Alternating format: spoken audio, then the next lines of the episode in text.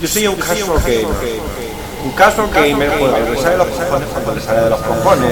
No sé qué hace Ha llegado el momento que estabas esperando durante toda la semana.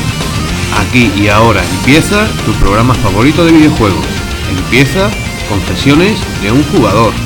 Análisis, opinión, entrevistas, mucha cerveza y ganas de pasarlo bien, todo esto y mucho más en Confesiones de un jugador. Hola, hola, hola, bienvenidos a una edición muy especial de... Confesiones de un jugador. Oh yeah, programa número 111, cifra muy bonita para estar celebrando aquí en directo al rojo vivo, nunca mejor dicho, desde Elche. Jornada Elche juega. El programa 112 va a ser los de urgencias que vengan a por nosotros. Efectivamente. Bueno, eh, quería daros las gracias a los que estáis ahora mismo aquí presentes, a los que estáis escuchando, a la organización por haber creado estas maravillosas jornadas. Y bueno, un, directo es siempre una cosa emocionante y salvaje. Bienvenido porque eh, Confesiones de un jugador ya es inherentemente salvaje. Así que bueno, vamos a intentar pasarlo bien y que paséis vosotros también un buen rato. Para asegurarnos las cosas, primero vamos a empezar presentándonos. Primero, ¿qué es Confesiones de un jugador? Pues es un programa perpetrado, bueno, inicialmente por aquellos dos sujetos, por Mr. Ravenflow y Lipcock, Yeah, yeah. que un día decían, uy, que estamos aburridos, ¿qué hacemos? Pues vamos a ver Sálvame, no, vamos a hacer un programa de videojuegos. Y entonces empezó así y empezó y, y bueno, empezamos a reunirnos y ah, básicamente es un podcast que es un grupo de amigos que semanalmente, en un inicio, ahora ya quincenalmente, eh, pues se cuentan a qué han estado jugando, eh, qué, qué música han escuchado y bueno, ya llevamos dos años, eh, 111 programas con este ininterrumpido, que vaya tela. Y sobre todo bebemos muchísima cerveza.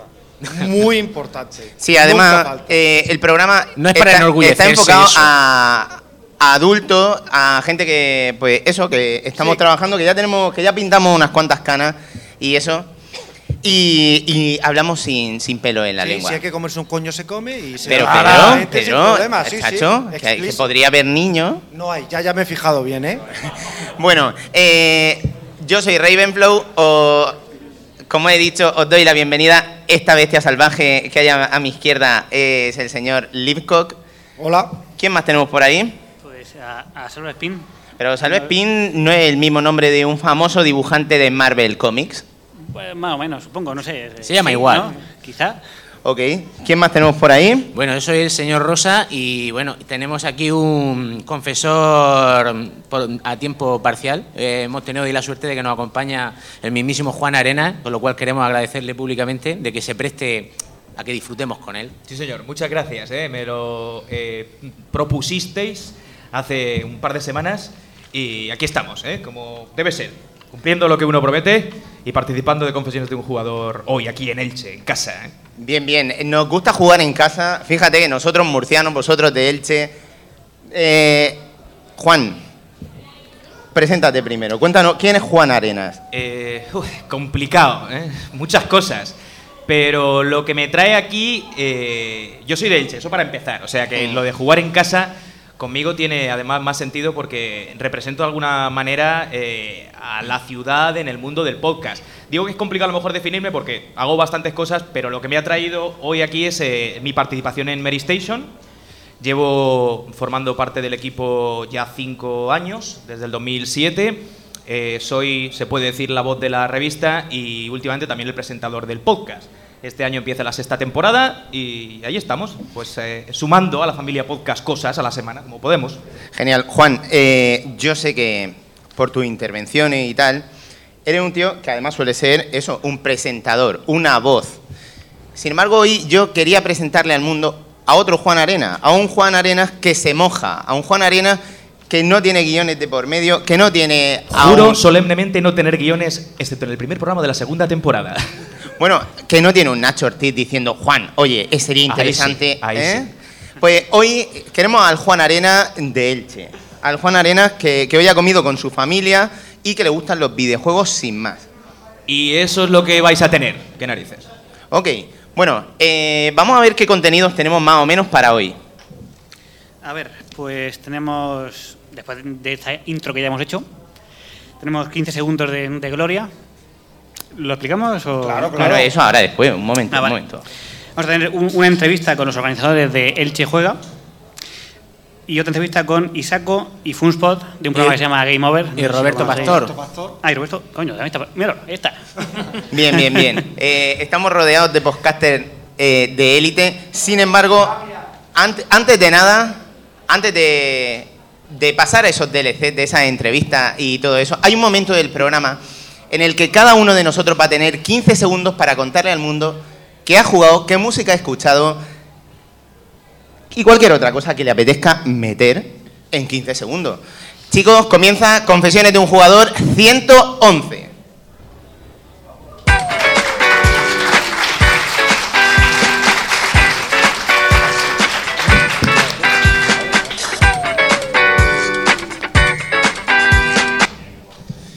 Bueno, bueno, bueno, parece que voy a empezar yo con mis 15 segundos. Para los que nunca nos habéis escuchado, son 15 segundos tan largos como te sacan los cojones. Tú empiezas a hablar, cuando te canses, terminas. Que no son, oye, te ha tocado, porque si no, dime tú ni un quickie. Eso no funciona.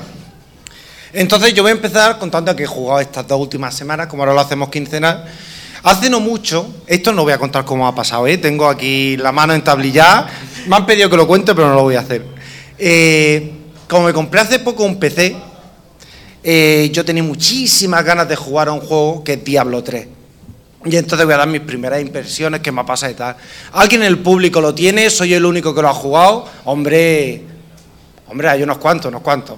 Bueno, ¿qué es el Diablo 3 para el que no lo conozca? Es un juego, eh, se llama, dicen, Dungeon Crawler, ¿de acuerdo? Es un juego de mazmorras, en el cual vas a través de una historia, oye, podéis interrumpirme, hablar, no me dejéis, esto parece un monólogo no, tú magobio con habla, gente habla. mirando.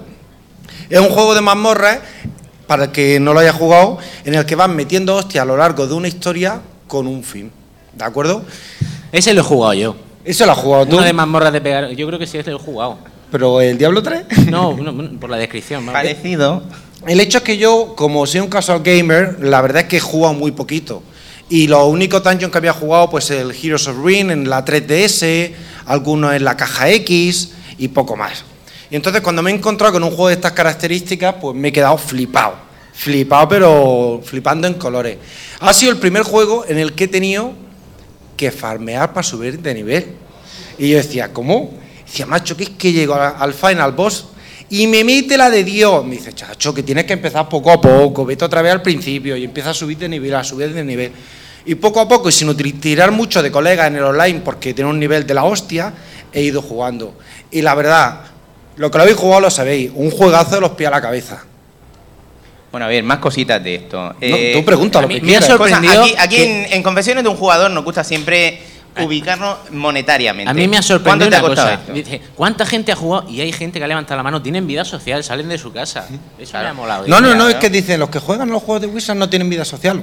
Una mierda. Oye, Salimos, eh, ¿qué te motivó a ti a, a coger este juego, a probar? Me motivó la, la buena publicidad que tenía, la expectación que tenía, las críticas eran buenas y me apetecía jugar un juego de este tipo, porque los veo muy en- dinámicos, entretenidos para jugar con colegas online. Es decir, es un juego que jugando en equipo se lleva muy ameno. Eh, a nivel de un solo jugador, ¿esto cómo se le mete mano? ¿Tiene sentido jugar uno solo? ¿Puedo, me, me Puedes lo voy a jugar pasar uno, bien? su- uno solo, vas con mucho cuidado, despacito y poco a poco vas disfrutando de la historia. Ajá. Eh, en estos juegos siempre puedes desarrollar tu personaje, crearlo a tu estilo. ¿Tú por dónde has optado? ¿Qué, Yo- qué yo- personaje mira, yo he optado por un mago. ¿Por qué? Porque yo quiero pociones, magia, tocarme los huevos mientras que mata a los demás. Ajá. Es decir, ¿para qué voy a estar con el hacha dando en primera persona? No. Es decir, yo soy un mago de puta madre. ¿Ere- ¿Eres un mago o una maga? Soy un mago, puedes elegir el sexo. Ya, ya, Pero elegí por mago eso. porque dije, ¿por qué no? Ok. Bien, eh, ¿y, qué, y qué más cosas hay en Diablo? A ver, yo voy por ahí, me voy dando un paseo por mazmorra, mato a muchos bichitos y hay una historia. Ok. Eh, cuéntame más cosas. No, no, pregunta lo que te dé la gana. Yo No, estoy aquí eh, para eh, responder. eh, a ver, a nivel gráfico, ¿cómo lo has visto? A nivel gráfico está bastante bien logrado, está muy, muy bien. Pero vamos, que yo no soy un friki, yo soy un casual gamer. A mí me gusta jugar un juego, divertirme y no me fijo tanto, hostia, es que los gráficos, el fuego, tal. No, paso. Ok, el control. El control, mira, yo que soy jugador de pad, que yo, lo del ratón, me gustan otros ratones, pero Ajá. ¿qué quieres que te diga? No me gusta para juegos. Sin embargo, para Diablo pienso que el ratón es ideal. Es decir, para moverte, para disparar, y tienes que utilizar, aunque parezca mentira y ahora no pueda, cuatro teclas y el ratón. Y te mueves de puta madre por el juego. Ok, eh, una de las cosas que más suelen adolecer los jugadores de Diablo y de este tipo de juegos en PC es al final que evidentemente el túnel carpiano acaba resintiéndose. Sí, bueno, depende de la sesión que te metas. Yo cuando juego, juego dos, tres horicas y bien. Y es como todo, al principio te salen agujetas, después se acostumbra la mano. Y coges fuerza, ¿eh? Eh, veo que de algún modo tú ya tenías un poquito de experiencia en esto de... En esto sí, ¿eh? en el ratón Ok, ok. un poco menos. Bueno, bueno, No, no, nada. eh, bueno, sí, ¿qué precio podemos encontrar ahora mismo A ver, yo me lo pillé en oferta por Amazon en 40 pavos, en una página web, voy a hacer publicidad gratuita, que es handgames.es. Entonces, puntualmente sale en oferta y dije, oye, pues si está a 60 aquí, 55, me lo pillé a 40 y súper contento. Merece la pena. Y lo bueno, aunque me lo pillara en el UK, luego cuando te registras, te lo puedes bajar en castellano.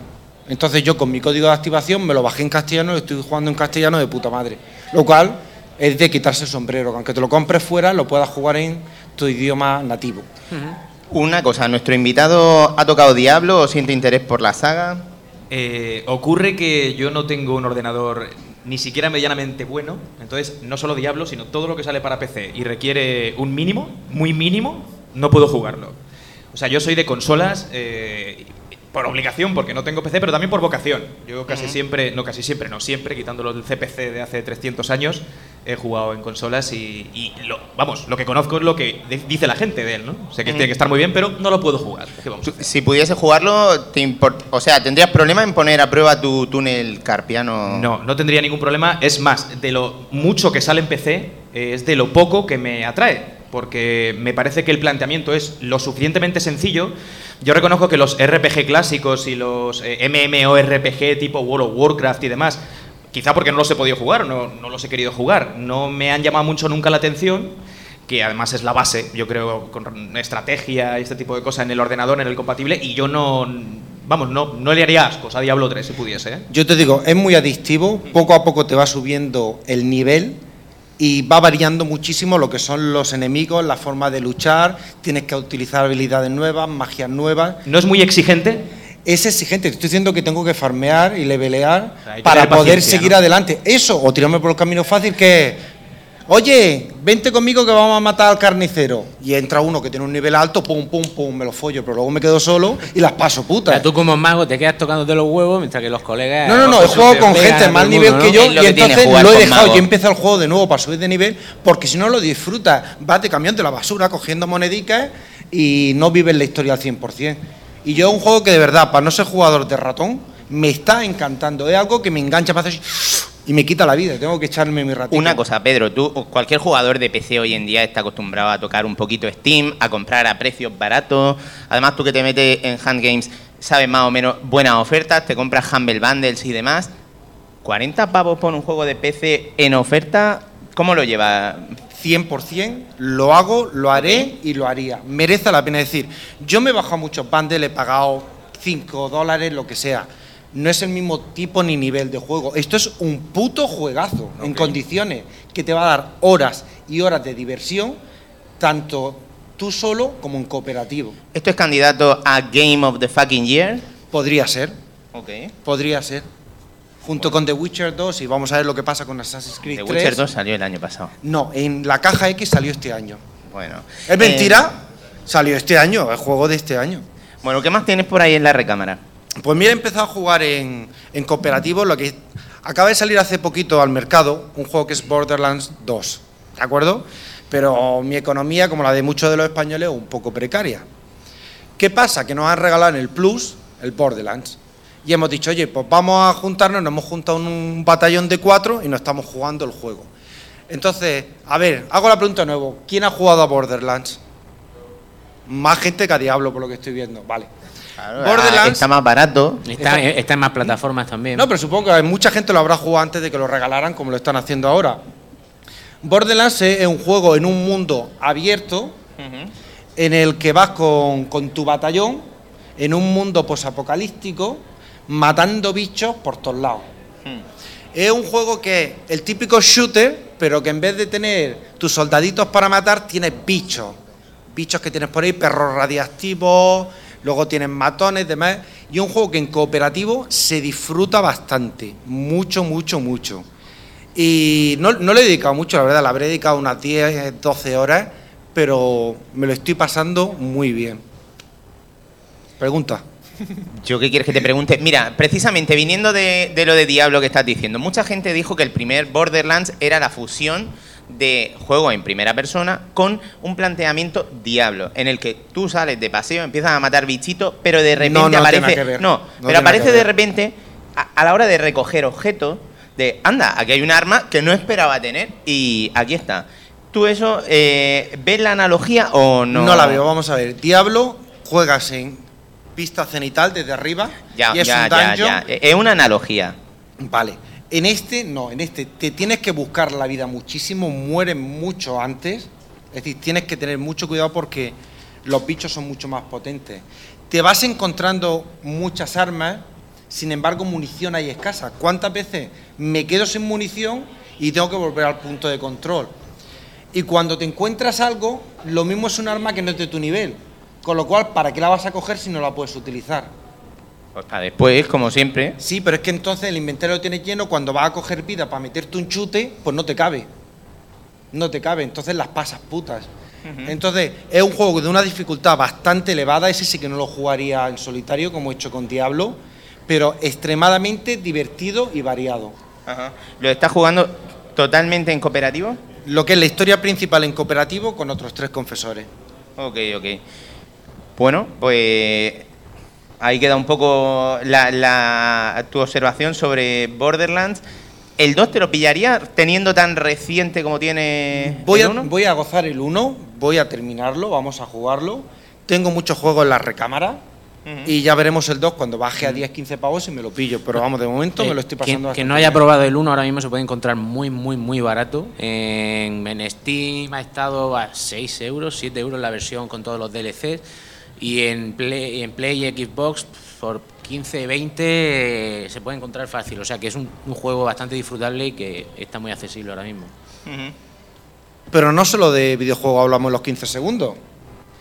También hablamos de que hemos escuchado de música. No sé si soy aquí fanático, os gusta la música indie, pero yo soy indie polla. A mí me gusta la música indie a tometer. Hace muy poquito ha sacado un disco de Killers que está de, puedo decir, de puta madre. El niño ya se ha ido. Oh. De puta madre. Y he estado escuchando el último disco de Killers y mientras, que- como se me ha roto el coche, estoy andando bastante, con lo cual me pego caminatas de una hora por Murcia, para arriba, para abajo, y estoy escuchando también, como estoy cansado ya ni me acuerdo de lo que escucho, el último disco de los Strokes.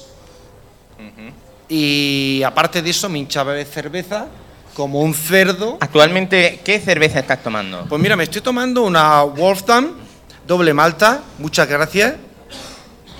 Y aparte de esto, llevo bastante trayectoria estas dos últimas semanas cervecera. Ok. Y ahora que está la feria de la cerveza en Murcia, pues ni te cuento las que me voy a meter. Muy bien. Vaya imagen, vaya imagen. Vaya imagen, oye. Videojuegos y cerveza.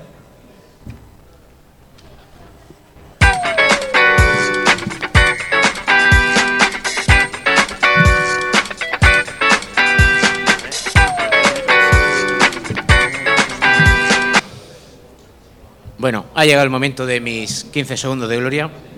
Em, he de decir, esto de, esto de tener un podcast, pues trae cosas buenas como el día de hoy, que conoces gente a lo que a lo mejor llevas tiempo escuchando, o admiras, o te encuentras con gente con, mismas aficiones, con las mismas aficiones que tú y tal. Pero también hay veces Normalmente nosotros comentamos los juegos que hemos jugado porque nos gustan, ¿no? Este juego me gusta, lo he jugado porque yo me lo he comprado con mi dinero, o a lo mejor estaba a buen precio y lo he comprado porque podía ser interesante para comentarlo, ¿no? Pero hay veces que te llega algún juego que pues te lo envían o, un colega te dice, oye, pruébalo y dice, venga, voy a probarlo porque por darle un poco de juego al programa. Entonces juegas a cosas que en principio no pensaba que no te llamaban la atención Y a mí me ha pasado, eh, por ejemplo, me pasó hace unos meses con el Twisted Metal, un título que a mí no me decía nada.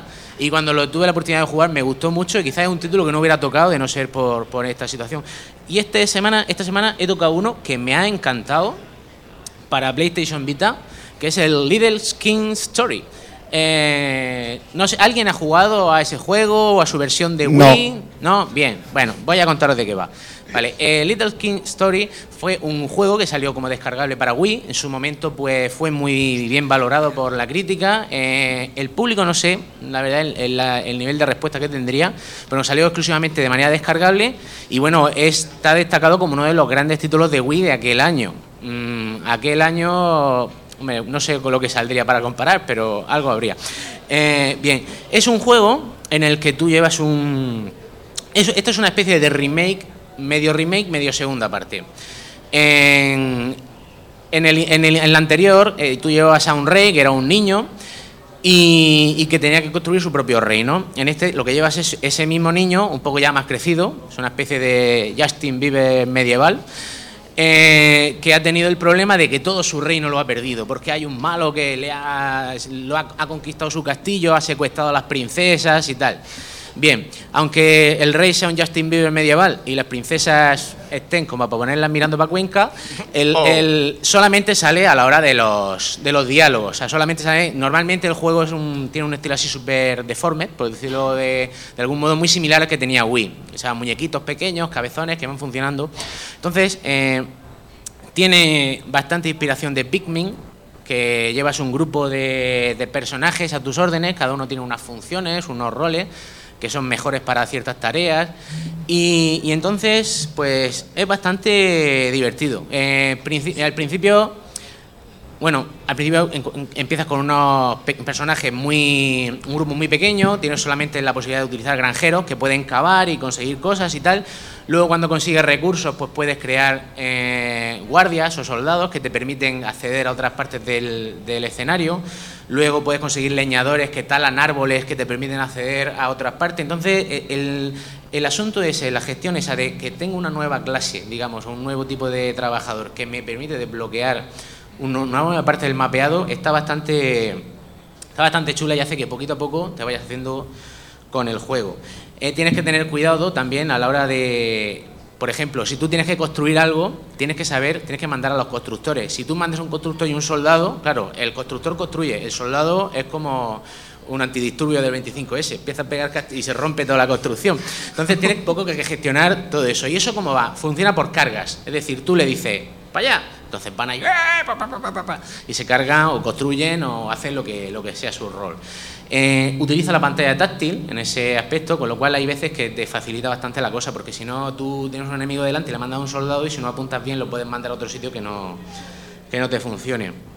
Eh, hay un tono de humor que rodea todo el juego que, que lo hace bastante simpático. Por ejemplo, los, los nombres de los personajes, pues es de decir que los de los chicos están más inspirados que los de las chicas. O sea, tú tienes ciudadanos que tú luego los formas en, la, en el rol que tú necesites. Entonces, al principio son ciudadanos despreocupados. Los nombres de los chicos son Merluzo, Ausencio, Alberto Mate y mis dos, mis dos preferidos son Tintorro y Aznarín. Dice, bueno, eh, esto, vale, se o sea, yo me imagino, eh, eh, esto eh, lo distribuye Konami, lo hace Marvelous AQL, no creo que ellos dijeran, Tintorro mola, sino que eso ahora un equipo de localización que está ahí calentándose la cabeza y tal. Con las chicas lo ha tenido más jodido. Porque empiezan, Araceli, coño, mi abuela se llama así. Nieves, hostia, mi, mi- mi otra abuela se llama así. Prudencia, bueno, o sea, tienen un poco nombre de abuela del Cuéntame. Y Priscila, si yo conozco a una que se llama Priscila, Sofía, dice, pero coño, es que, eh, o sea, en plan, será el nombre de la suegra o algo, están ahí jodiendo. Pero hay dos nombres que me han, o sea, Chirimoya y Fistra. Mala rima tiene. Fistra es mi preferida, o sea, es mi preferida. Oye, Eh, por lo que he leído, no jugué el primero, pero creo que tenía mucho humor de chiquito de la calzada en lo que era la localización, que eso Pero- se, le, se le criticó bastante, pero a mí me ha hecho gracia, oye. Pero, señor Rosa, yo, yo creo que ha- han cogido a un talibán a, a hacer la traducción porque una de, lo- de las localizaciones que hay en el juego es el bosque de nabos gordos. No, no. Y eso es real. Pero es que, o sea, uno juega normalmente a un juego y dice, guau, me he conseguido el logro de coger todas las plumas de, del Assassin's Creed, tal. Y aquí a lo mejor no consigue un logro, pero te dice, tienes un buen nabo cuando coge uno. y, y tú estás jugando, estás. Y estás, y estás solo, estás solo, a lo mejor estás ahí en, en tu casa solo y sigues jugando. No te da logro, pero te mola, te mola. Dice, "Ah, eh".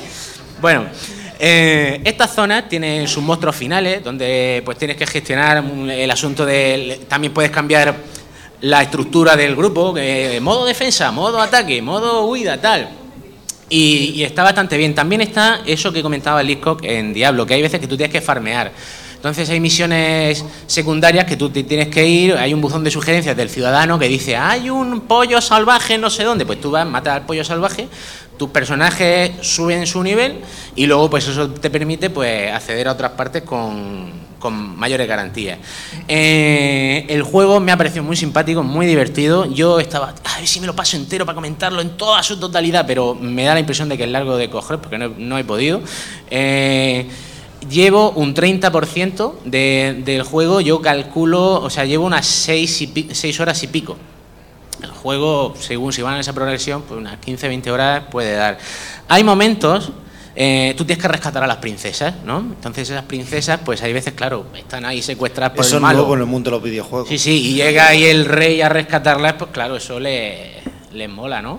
Y rescate, bueno, las princesas eh, tienen una serie de poderes sobre el grupo. Tú puedes llevar a tu princesa por ahí a pegar palos y tiene una serie de poderes sobre, sobre el grupo, ¿no? Pero aparte, pues tiene una especie de interacción de, oh, rey, estoy enamorada, no sé qué, no sé cuánto. Eh, ¿Sientes lo mismo? Tú dices, sí, no. Y tú dices, hostia, esto es como Maefe. Esto, a ver si hay aquí. A ver si me la tiro. Ver, ver carne super deforme no, no es que tenga ninguna. Pero dices, bueno, pues voy a decir que Pero sí. te la has tirado. Eh, Mira, vamos, vamos, poco- casi, paso a paso. Casi. Eh, bueno, rescato a mi princesa, me declara su amor, yo así, ay, venga, vale, tal. Y, se va, digo, leche, ¿qué pasa? Y de repente me voy a dormir y viene, oh, majestad, tengo frío, puedo dormir con vosotros. Yo, pasa, cordera, pasa. Se hace una pantalla en negro y claro, mi personaje es un Justin Bieber medieval. ¿Qué puede hacer con una mujer toda la noche? Amanece, hemos estado jugando a las cartas toda la noche. Y dices, me cago en la leche. bueno, eh, juego muy divertido. La verdad, tiene el pequeño problema de que hay veces que gestionas un grupo bastante grande. Entonces, piensa, llevar tu muñeco, unos 17, 18, ahora mismo llevo 17 muñecos. Llevar 17 muñecos en movimiento, más los malos, más la... Hay veces que hay pequeñas ralentizaciones. Eh, no son ralentizaciones constantes, solamente son en algún punto así especial. Y la verdad que me parece un juego muy disfrutable. Tiene unas funciones online porque puedes hacer una especie de pociones o así, incluso puedes hacer pociones en grupo con gente. Pero no he descubierto cómo va eso. Es que no, no, o sea, no, no he podido. Pero tú puedes hacer pociones en cooperación o, o tú solo, que deja la consola 180 minutos, pone en la que probé, y, y se Eso hace. a los Farmville. Sí, o algo de eso. Sí, pero de todas maneras es una cosa accesoria. aquí y ya verás No, pero lo que bueno, pasa dentro de, de tres sí, horas. Lo bueno es que es algo accesorio, quiero decir que yo estoy, no he echado nada de menos ninguna, o sea, me, mm, me proporcionarán cosas que supongo yo me, mejora- me mejorarán o me facilitarán el camino, pero no, no he sido una ¿Hay alguna cosa que no te haya gustado del título? Pues lo único eso, el asunto de las ralenti- la- las ralentizaciones en algunas partes determinadas, pero ya digo que son momentos muy puntuales, momentos en los que sí que tú te das cuenta de que es que hay muchas cosas en pantalla y, es un grupo muy grande, o sea, el que... Entonces, pues quizá a la hora de, de reclutar a la gente, o sea, tú eh, los reclutas o dándole a un botón cuando están muy cerca o tocándolos en la pantalla, que resulta ser lo más sencillo.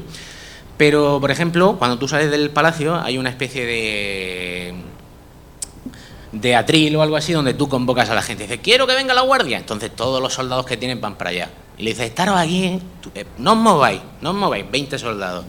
Ahora necesito que vengan, porque te tienes que hacer un grupo más o menos que haya un poquito de todo, ¿no? Que haya algún leñador, algún carpintero y tal. Ahora que vengan los carpinteros, te vienen dos pringados y los guardias se van y tú con el dedo, ¡ay, ay, ay, ay! ay", para que no se te vayan. Eso lo veo un poco incómodo, pero es parte del, juego, esa no es una cosa que entorpezca. Ya digo que es un juego que me ha sorprendido mucho, un juego que a priori. mm, Quizás lo hubiera jugado más adelante, a un precio rebajado y tal. Porque ¿Cuál sería su no me- precio, pero me parece muy bien. ¿Cuál sería su precio para jugarlo?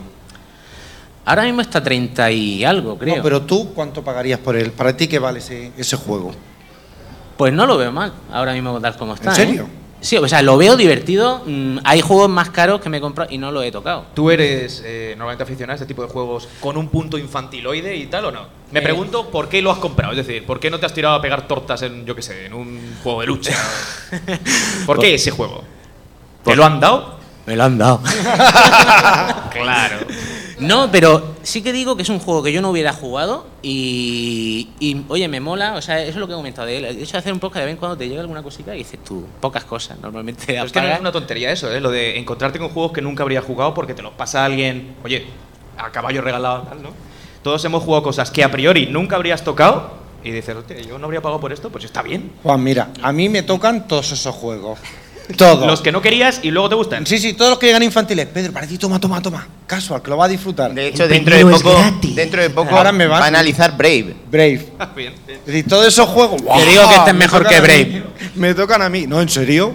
Y tanto. Además de esto típico, y esto, es, esto no se lo digáis a nadie, pero estas cosas son así. Cada uno tiene.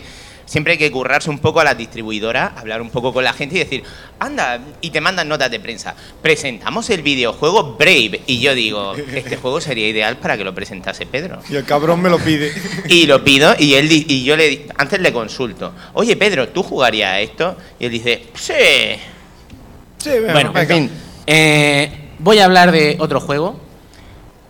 Bien, he, he estado, tenía planeado unas cosas, pero al, al ver al pobre Pedro así como está herido, es que no puedo jugar a nada. Voy a hacer un mini especial de juegos que se pueden jugar con un Ole dedo. tus huevos, sí, señor. Con un dedo. Bueno, he probado ¿Con un eh? Rayman Jungle Run. Videojuegos. ¿eh? Eh, sí. Eh, ¿Cómo me gusta? bueno, Rayman Ju- Jungle Run es una adaptación, digamos, del título de Rayman Origins al formato de smartphone. Está en Android, está en, en iPhone.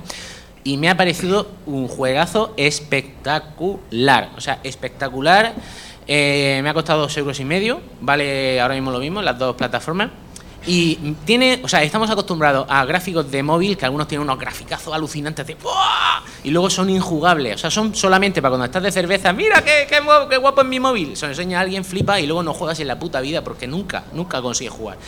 Están adaptados los gráficos de, de las consolas grandes de- del Rayman, eh, unos gráficos preciosistas, muy coloristas, una animación espectacular, con un control facilísimo. Lo han adaptado a un juego tipo Canavalt o I Must Run o Jailbreak, el, juego, no lo del iPhone, ¿eh? no penséis mal. Y el personaje va corriendo y tú cuando tocas en la pantalla hace una acción. Eh, Rayman tiene cuatro habilidades que en el juego de sobremesa las vas, las vas desarrollando aquí más o menos. Hay 10 pantallas para saltar, cuando tú pulsas salta, 10 pantallas para volar, 10 pantallas para correr por la pared o 10 pantallas para lanzar el puño. Eh, el juego es pasar esas pantallas cogiendo el máximo número de monedas, son unas lums, o no sé qué, son unos bichos así amarillos, pero son monedas, son monedas. Y, y es muy rejugable porque siempre que te pasas la pantalla y dices, joder, me han- te dice las monedas que te han faltado. Me han faltado cuatro monedas que las he visto cuando corría, no sé qué, y, y te hace volver a esa pantalla. Eh, de manera de. eh, o sea, estéticamente es de lo mejor, creo yo, junto. O sea, el equilibrio de graficazo con jugabilidad que, que he podido ver. Sí, hay juegos muy chulos, Plantas contra Zombies me parece mm, genial, hay muchos, pero este juego es de esos que dices tú, una adaptación de juego grande con, con un control pensado para esa plataforma. Me ha gustado mucho. Y con esto... Oye, no, no, no, no, no, no, no. Tú dime que has escuchado de música. Si es que no he escuchado nada. He jugado un juego muy cortico, que puedo comentarlo. Diga, diga. Pero... te queda, te queda un minuto. Ah, bien. MacPixel. No sé, ¿alguien ha jugado a MacPixel? Bien, MacPixel eh, va a entrar en la historia como el primer juego que eh, ha salido elegido por el Steam Greenlight, eh, una especie de operación triunfo que han hecho los de Steam con juegos que había por ahí y lo- la gente lo vota y, y ha ganado, ¿no? Entonces lo han editado a unos 5 euros y luego para móviles está a 2,50. Es un juego con gráficos de 8 bits, eh, música chiptunes de esas de, chun, de, esas que dices tú, ay, estoy por llorar. Y es una especie de aventura point and click, pero marciana. Marciana. O sea, por ejemplo, una de las primeras pantallas. Son pantallas que van en ciclo. Son situaciones que tienes un tiempo muy limitado, 15, 20 segundos, eh, tocando en la pantalla en ciertos sitios o con el ratón, tienes que solucionar la situación. Es una bomba, a lo mejor, o es un ascensor que está cayendo por un hueco y tal. Pero ejemplo para que os podáis hacer una idea de lo que es ese, es- ese engendro.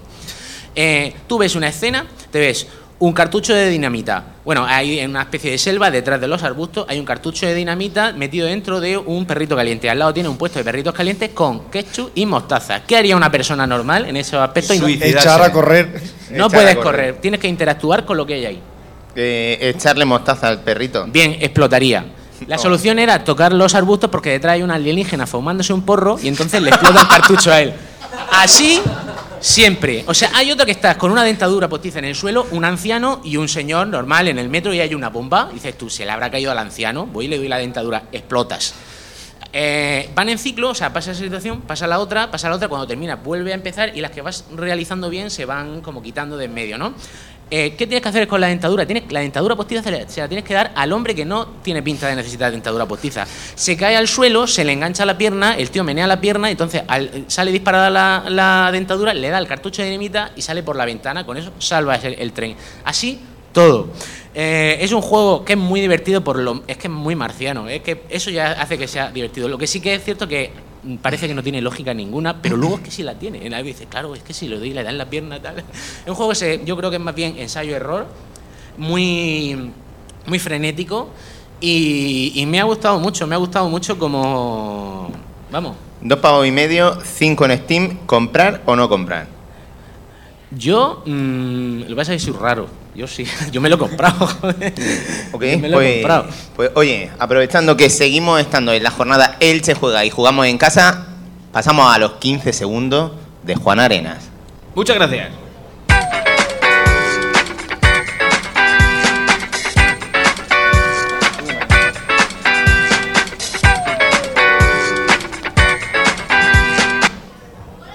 Bueno, pues eh, lo que yo he estado jugando últimamente es, por una vez, porque no suele ser lo habitual, algo reciente. Yo vivo como en las Canarias constantemente, o sea, juego los juegos que llevan dos años en el mercado. ¿Pero eso por qué? ¿Por Pr- motivos por- por- económicos? cos- eh, correcto, primero por eso, porque normalmente espero a que bajen de precio y no gastarme el pastizal, salvo en contadas ocasiones, que si es algo muy puntual, si tiro de la importación o de lo que haga falta para tenerlo el primer día. Como por ejemplo, eso sería. Un, Bat- un Batman Arkham City, por ejemplo, lo jugué cuando salió, ¿eh? Guau. al momento. Pero porque era algo puntual. Por lo general suelo esperarme. Y mm, digo que en esta ocasión sí que he hecho algo así por lo que le pasaba al amigo señor Rosa, y es que me lo han pasado. Es decir, no lo he pagado yo. Y me lo he encontrado y he dicho, pues fenomenal. Es Sleeping Dogs, es eh, este juego que mm, eh, vive un poco o bebe un poco también las dos cosas de lo que fue en su día GTA. El espíritu es ese, el que lo haya jugado sabe que es un sandbox. eh, sandbox habría que definirlo, pero es un sandbox, eh, mundo abierto, entre comillas, en el que tienes que hacer unas misiones eh, de carácter urbano, en, en fin, esos bajos fondos y demás. El argumento es el de un... bueno, es muy importante decir que transcurre en Asia, esa es una diferencia pues básica con respecto a los Grand Theft Autos, que son de corte occidental. El juego muy occidental en, en el fondo, porque la urbe que se ha elegido es eh, una gran ciudad y eso asegura que no es a lo mejor tan pues bizarro en cuanto a la localización, pero tiene también un toque muy asiático y eso está presente durante todo el juego en todo lo que haces. De hecho, las organizaciones eh, criminales a las que pertenece o con las que se relaciona el protagonista, que ahora diré exactamente a qué se dedica, pues tienen mucho de asiático y eso a poco que haya visto uno cine que respire ese ambiente lo ve, ¿no? Esas traiciones y las represalias muy crueles eh, sangrientas casi siempre a la que llegan los de, en fin, esas tierras ya sabemos, ¿no? Por dónde van. Digo que el protagonista eh, vive a caballo entre la policía y las organizaciones criminales, es un infiltrado, y se trata de, de- de desentramar todo esto desde dentro, algo un poco en la literación de y tal. Yo lo he jugado casi más por la parte criminal, creo que es la más atractiva de las dos, la parte policial, la parte de los buenos, que tampoco está tan claro, al final es un poco difuso, porque él desde dentro entabla amistades con gente de, de las organizaciones, me llama menos. Em, yo creo que en el fondo a todos nos gusta, no sé por qué, quizá porque en la vida vamos por senderos muy rectos al final torcernos y cuando se nos da la oportunidad de ser malos eh, la solemos aprovechar. Juan, yo cada vez que pillo un sandbox voy golpeando a gente con, con una polla rosa en la cabeza. Vale, yo en este también he hecho el trasto un poco. Ahora si queréis hablamos un poco de lo que puedes hacer y lo que no puedes hacer y un poco todas esas opciones que en los sandbox son tan importantes, lo que se te permite hacer al margen de las misiones principales, que es lo que hace rico un juego de estas características al final. Pero como digo, yo me he centrado sobre todo hay que hacerlo todo, ojo, ¿eh? Porque si no, no se puede terminar el juego. Tienes que hacer... eh, Un poquito tanto- de cada. Un poquito de cada, al menos, porque si no, hay momentos en que te atascas. Pero digo sobre todo en lo, en lo que tiene que ver con lo, con lo criminal. Bueno, el juego está bien, eh, como digo, respira mucho de GTA y eso se nota. Eh, es difícil escapar de, de Grand Theft Auto cuando se opta por un juego de estas características. Yo me lo he pasado bien. eh, además, tiene otra cosa muy buena y es que los que lo han hecho han sido conscientes de todo lo que se ha ido sumando recientemente en, en los diferentes géneros de los que se podían extraer cosas, tipo, por ejemplo, las luchas hay gran parecido con Batman Arkham City. A mí me ha parecido que ahí está claro el estilo de interacción con los enemigos a la hora de pelearte, cómo lo han, entre comillas, copiado. Luego el tema de los coches, creo que también bebe de algunas sagas que son, pues, hoy punteras y, y además es muy interesante. Yo cuando en, en otros juegos conducir era algo incluso pesado, en este no. En este eh, conducir puede ser per se algo interesante. Y las eh, misiones en las que conducir es el protagonista, pues tienen, tienen miga y chicha. Y no sé, pues el juego es muy interesante. Todo lo secundario, como digo, también está bien. Muchas misiones para realizar al margen de las principales, que al final acabas por dejar un poco de lado, salvo que lo quieras exprimir al máximo. Yo suelo ser de los que quieren ver el final y no jugar 30 horas. Sobre todo cuando el juego es gratis, con lo cual no tienes que amortizarlo. Entonces, eh, me lo voy a pasar y ya está. Y eso es lo que he hecho. Así que no, si queréis preguntar alguna cosilla, yo respondo. A ver, venga. Cuéntame, ¿se puede jugar en cooperativo? ¿Es solamente a nivel campaña individual? Yo lo he jugado en campaña individual. Eh, tengo una suscripción Go, lo juego en 360 Ajá. Y, y podría haberlo hecho, pero reconozco que primero en ese sentido soy un poco personaje, o sea, no suelo tirar mucho del juego cooperativo, lo aprecio, ojo, porque también lo he jugado Gears of War, por ejemplo, y juegos así en los que jugar en cooperativo sí me suponía una, un aliciente, pero en este no. Entonces no te puedo decir muy mucho, sí que lo hay, ¿eh? Lo hay, pero... Lo hay, pero yo no lo he explotado como para poder aportar una opinión consistente. A nivel técnico, ¿qué tal está? A nivel técnico está bien, o sea, el juego gráficamente está bien. Yo lo he visto luego en PC, en un PC además un pepino que tiene mi hermano que anda por ahí, que es un no es el mío, el que yo he dicho al principio que es una castaña pilonga. No, este está bien y el juego en PC gana ¿Estás mucho. diciendo que tú tienes una castaña y tu hermano tiene un pepino? Eh, Correcto. Juan, eh, estamos en tu casa. Estas cosas no se dicen. Por eso, por eso este me acaba dando envidia siempre, porque él suele jugar a este tipo de cosas, lo- los que son eh, multiplataforma en PC, y al final me doy cuenta, lo puedo decir claramente, de que casi todo en PC suele lucir mejor. Pero a tu pregunta, mi, mi versión está bien, pero le faltan cosas. Es decir, el motor no los, es, es fluido y demás, Ajá. pero no es tanto como uno podría desear a estas alturas de generación, estando muy bien, como digo. Luego los personajes están muy bien modelados, pero tienen una especie de como capa sudorosa, yo no sabía describirlo, tienen un brillo artificial que parecen muñecos de cera del Madame Tussauds y, y que a mí no me termina de convencer. Las cinemáticas están bien, es muy eh, espectacular en ese sentido. Y gráficamente las cinemáticas seguramente sean de lo más lucido del juego. Aunque insisto, fluidez, el 60 frames, no, ni 30 igual si te descuidas. A nivel de dificultad, ¿cómo lo has visto? No es excesivamente exigente. Yo no he puesto un nivel de dificultad fácil, lo he dejado en el que viene por defecto, y no es muy exigente. Eh, puedes atascarte en algún punto, sobre todo porque hay momentos en los que una misión secundaria es eh, pelearte con 50.000 tíos que te van saliendo al paso, y ahí te puedes atascar, porque uno te ataca por un lado, otro por otro, mueres y tienes que repetir. Pero el juego no es muy, muy exigente. Deja avanzar, que es lo que se busca. Yo, insisto, quiero acabar los juegos, y cuando se ponen muy, muy complicados, yo no digo, hostia, qué difícil, por fin. Digo, me cago en la hostia que tengo que jugar a muchos juegos. Entonces no suelo, no suelo ah, eh, pues eso, alegrarme cuando un juego es muy difícil. Ok. Para ti, ¿cuál sería el precio justo del juego? Eh, creo que el que le gusten los sandbox pagarán un precio justo pagando el que tiene en el mercado ahora mismo, directamente. No creo que es un juego que merezca un, un precio menor al que tiene. Es decir, que tú pagarías sus Yo sí- 45 sí, euros sí. fácilmente. El que le guste un gran, en Gran Theft Auto, por ejemplo, va a disfrutar de este juego teniendo en cuenta que no va a haber muchas cosas novedosas. Toda esa ambientación asiática que he dicho al principio es lo más novedoso. Y que se han añadido cosas que le vienen bien al juego. Yo creo que está bien el precio. No, no desmerece para nada. eh, no creo que sea un juego del que uno se pueda arrepentir después de haberlo comprado. No. Ahora mismo en PC incluso se ha podido encontrar a 18 euros. El otro día en una oferta online. No Ahora sé si mismo, era eh, gracias a la locura de octubre de Amazon y a unos códigos que se pueden introducir y demás, eh, la cosa se ha quedado por debajo de 20. Pues entonces no hay es una, excusa. una locura. No hay excusa. Ajá. Oye, la banda sonora de este tipo de juegos siempre es muy llamativa. Aquí, ¿qué, te- qué nos encontramos? Mira, eh, el toque asiático está presente en la banda sonora, es decir, aquello que tú no puedes eh, elegir. Sabéis que en estos juegos normalmente cuando uno conduce tiene la posibilidad de sintonizar emisoras y demás. Y es donde uno a lo mejor más puede apreciar el, el esfuerzo que han hecho los que están detrás del juego para, pues, para meter licencias de peso o algo que pueda interesar desde el punto de vista de la música. Yo no interactúo mucho con la banda sonora, con la banda sonora desde ese punto de vista. Sí que lo hice con Grand Theft Auto, por ejemplo, y, debo reconocer que en aquel momento la selección musical era buena. Con este, mm, bueno, ni fu ni fa. Yo insisto, eso no le tira mucho. Lo, lo demás, lo que es eh, score del juego, lo que viene siendo música de ambientación para escenas y eso, está a la altura de lo demás. Es decir, correcta y sin grandes pretensiones. O sea, por ahí, bien. Muy bien. ¿Hay algún otro juego que haya jugado recientemente, aunque no sea novedad? Porque aquí comentamos lo que hemos jugado realmente. Llevo muchas cosas al retortero. O sea, llevo. Como- como- casi cosas. todos. Y al final el problema es que no te centras en nada. Con lo cual, tengo 300 juegos empezados. Tengo empezado el Trine o Train eh, 2. ¿El qué? El Trine es un juego de Ah, el descarga. Train, Train, perdona, eh, perdona, perdona. Train. El Trine, Train el. Vale, vale, Trine. vale, vale, vale. Tú sabes que eh, yo no soy partidario. El que os habla es licenciado en filología inglesa, o sea, que algo de No, no, no, es que no te he entendido, no ha espérate, que por yo en mi pronunciar. puta vida he dicho Resident Evil. He dicho Resident Evil, Tomb Raider y Street Fighter con una R bien hermosa. Es que estamos en España. Correcto. Entonces, eh, este juego, volviendo un poco al tema, eh, te da la posibilidad de jugar con varios papelillos. Eh, una- uno es un mago, el otro es un caballero, así No fuertote y tal. Y, y a mí me parece interesante porque te retrotrae al, tema clásico, teniendo una puesta en escena muy vistosa, que está muy bien.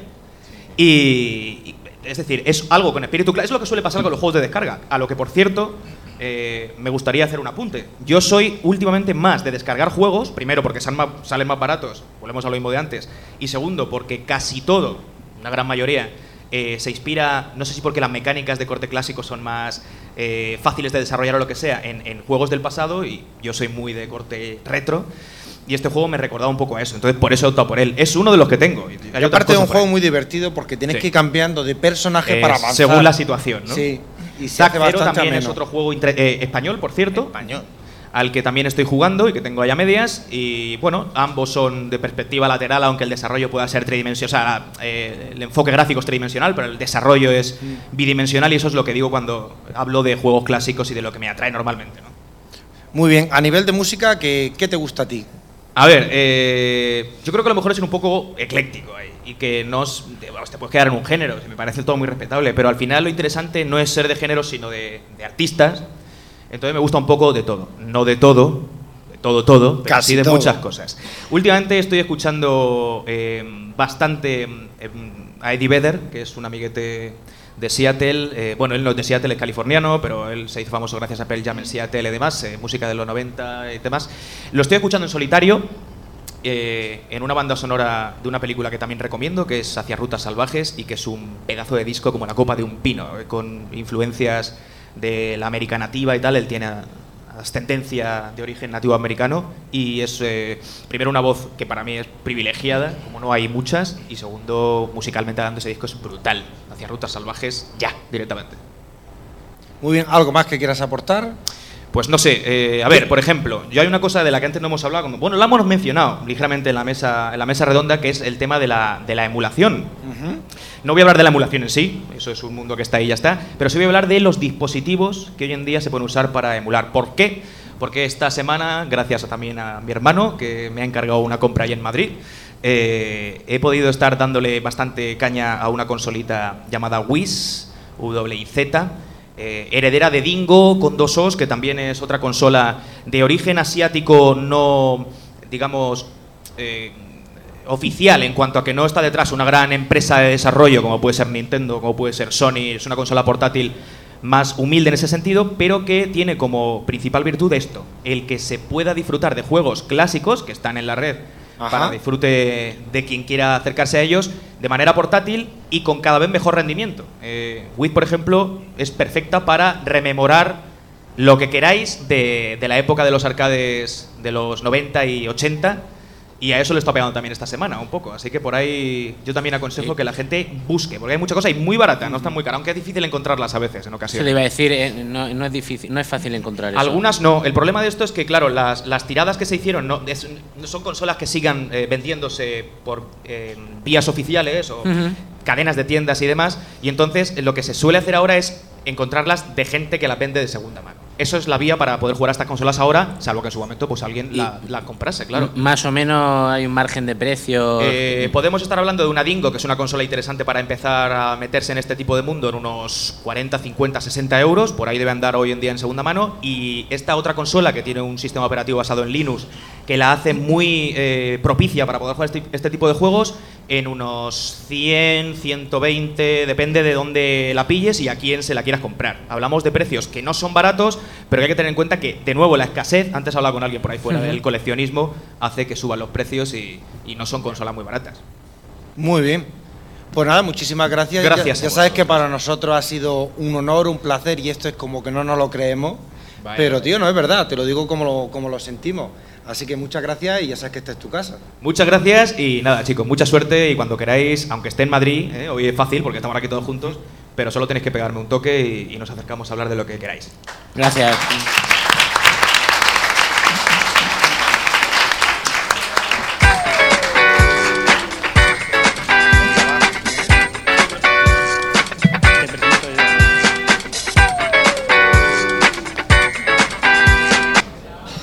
Bueno, bueno, bueno, señor Ravenflow, usted es el siguiente. Tiene 15 segundos literales. Lo hacemos aquí. No, no. Un poco más. Para decir a qué ha jugado, qué ha bebido, qué ha escuchado y más. Pues, Mira, tengo ahora mismo una, una disyuntiva importante y es que, mira, va- va- vamos a elegir. Aquí va- vamos a hacer partícipe al público. No, no nos vamos a sentar en las rodillas de nadie, a hacerle preguntas ni nada de eso. Yo venía dispuesto a eso, ¿no? Yo no. Yo no. Y son mis 15 segundos. Pero sí que vengo dispuesto a que la gente nos diga por dónde vamos. En estos directos siempre pasa que yo he jugado a mucho y, nunca tengo tiempo para hablar de todo. Entonces, a ver. Ahora vamos a hacer una especie de sufragio universal. Levantamos las manos y mm, Juan Arena, nuestro invitado, va a determinar por dónde van los tiros y por de qué voy a hablar. Entonces, os propongo tres temas. Uno, un beatmap descargable de carácter retro. El otro, básicamente un paquete de juego para móvil. Y el otro, un juego de Vita basado en una franquicia con unos muñequitos muy monos. Entonces, eh, Juan, si, si me da el paso... A ver, vamos, ¿cómo se hace esto de, la de las votaciones? Eh, vamos a hacerlo que se vea, entonces por favor sí, no, sí. no me levantéis la mano todos las tres veces porque si no es imposible. Vamos a ver, eh, empezamos por el- la primera de las propuestas. El beatmap, eh, ahí de carácter... mm, Retro, ¿no? ¿Has retro. dicho un poquito? Sí, sí. Venga, a ver, ¿quién se suma a esto? Vale. eh, bueno, contarla va a ser un poco complicado. Vamos a la segunda opción, el paquete de juegos para móvil, ¿has dicho? Sí. Bien. Solo una persona. Me lo ponéis fácil, yo lo agradezco. Tercera opción, La tercera opción era De Vita, ¿no? el jueguecito de Vita. de Vita. Eh, bueno, va a estar justito, justito. Si levantáis la mano otra vez lo de la primera vez, Yo creo que podemos creo que es la primera, la, la- la primera opción, ¿eh? Bueno, vamos, vamos a ir con la primera. Si queda tiempo para la segunda, genial. Y si no, en el próximo programa lo comento. Bueno, Salva, tú que me has dado el paso. A ver, el juego de lucha. Double Dragon Neon. ¿Neon? Ahí, con dos cojones. Es lo típico que no, nunca traería a un directo. Pero es que a mí me gusta traer ahí al enemigo en casa. Eh, eh, em, eh, ¿Sale Mar da Cascos? No, no, pero bueno, eh, sí que ya, ya que tú tienes una recreativa y tal, y eres ahí tan guay con, con las cosas retro, ¿qué es Doble Dragón? Pues Double Dragon es un juego mítico en los juegos de beat'em up, de los de Yo contra el barrio. Ahí tenemos un póster del Double Dragon 3. Tres. Mira que ese no. A- no Ahora con casi. más dinosaurios que nunca. Y yo, bueno, yo el, el primero lo disfruté mucho en, en- en Amiga en su día. Yo también lo tuve en Amiga y le tengo un cariño muy fuerte. Es un título que salió en 1987, editado por Tecnos y que verdaderamente es de los que han sentado cátedra dentro del género del beat'em up. Nosotros siempre pensamos beat'em up, barrer calle, yo contra el barrio. Siempre nos viene Final Fight a la mente porque es un juego que evidentemente a, a- a mí al menos me, me viene. Es un juego muy querido de Capcom, pero muchas de las bases que asentaba este título bebían de ahí. Y, y bueno, el, Double- el Double Dragon original lo que nos metía en mucho el uso de, de la arma y como de vez en cuando te encontraba enemigos armados, le metía un toque y le cogía el arma. El, el látigo. Eh, el ¿Qué le látigo, cogía. Pablo? ¿Qué le cogía? Eh, la- a, veces, a veces incluso les cogía la porra. Pero era joven, no sabía lo que estaba haciendo en ese momento. Era joven, necesitaba Vale, el dinero. vale, sí, vale. sí, sí. Eh, en- otra cosa interesante es que nos metió el juego cooperativo. Para quien no sepa de qué va Doble, Doble Dragón, va, la- va de la historia de dos hermanos, y Billy y, y el otro era Jimmy. Jimmy, sí. Billy y Jimmy, bien, los hermanos Lee, que, bueno, pues la novia de uno mm, es raptada. Una rubia preciosa que se llama Marian, llega un malo terrible, la rapta en la calle y tú, que Con- parece ser Con bragas rojas. con bragas rojas, eh, eran rojas. Eh, la historia es que eh, tienes que salir en su búsqueda. Tienes que salir en su búsqueda y tienes que ir superando una serie de escenarios, metiendo... Machote. ¿Cu- ¿Cuántas veces han raptado a esa mujer ya?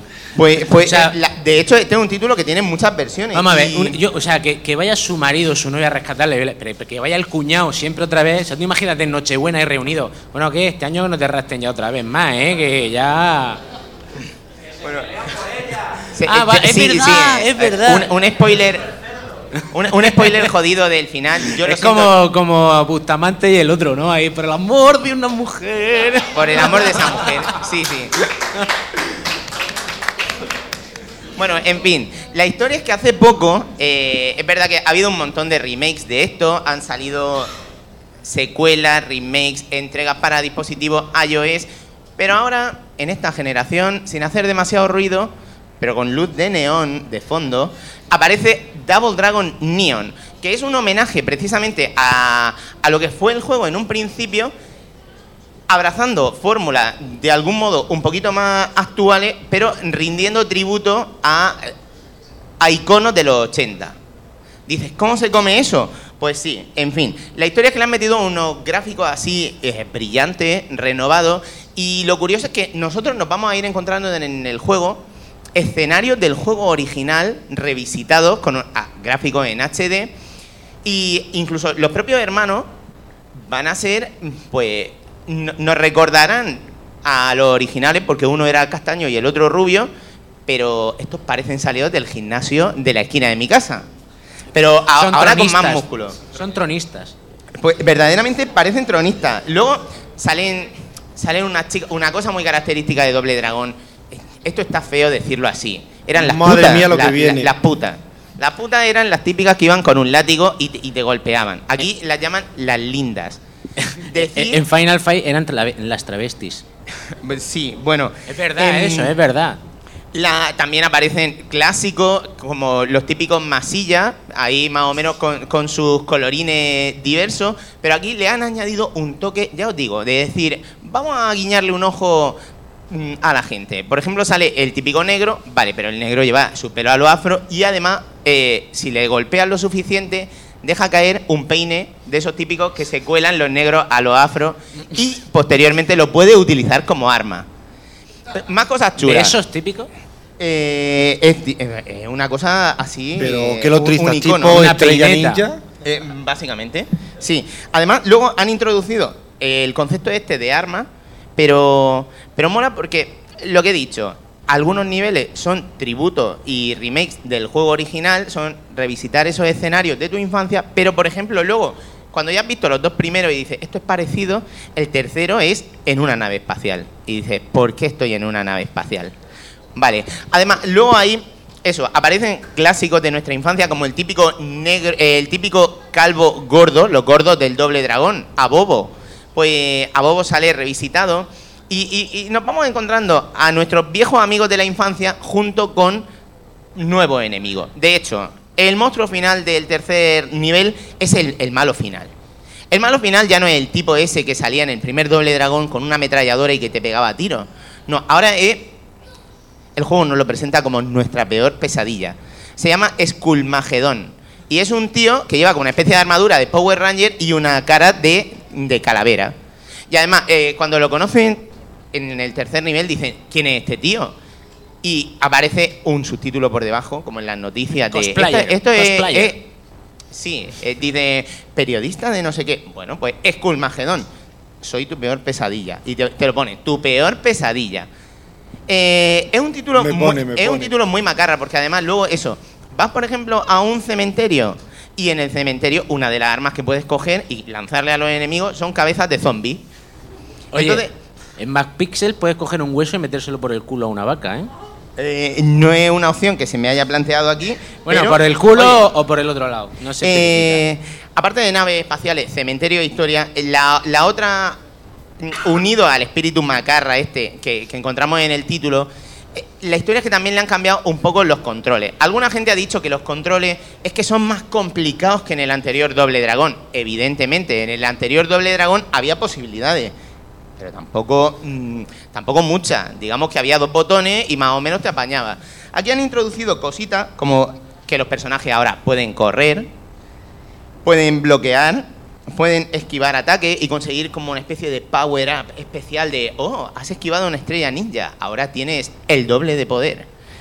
Eh, pueden hacer como golpes especiales sin que te quiten vida, como en Final Fight. ¿eh?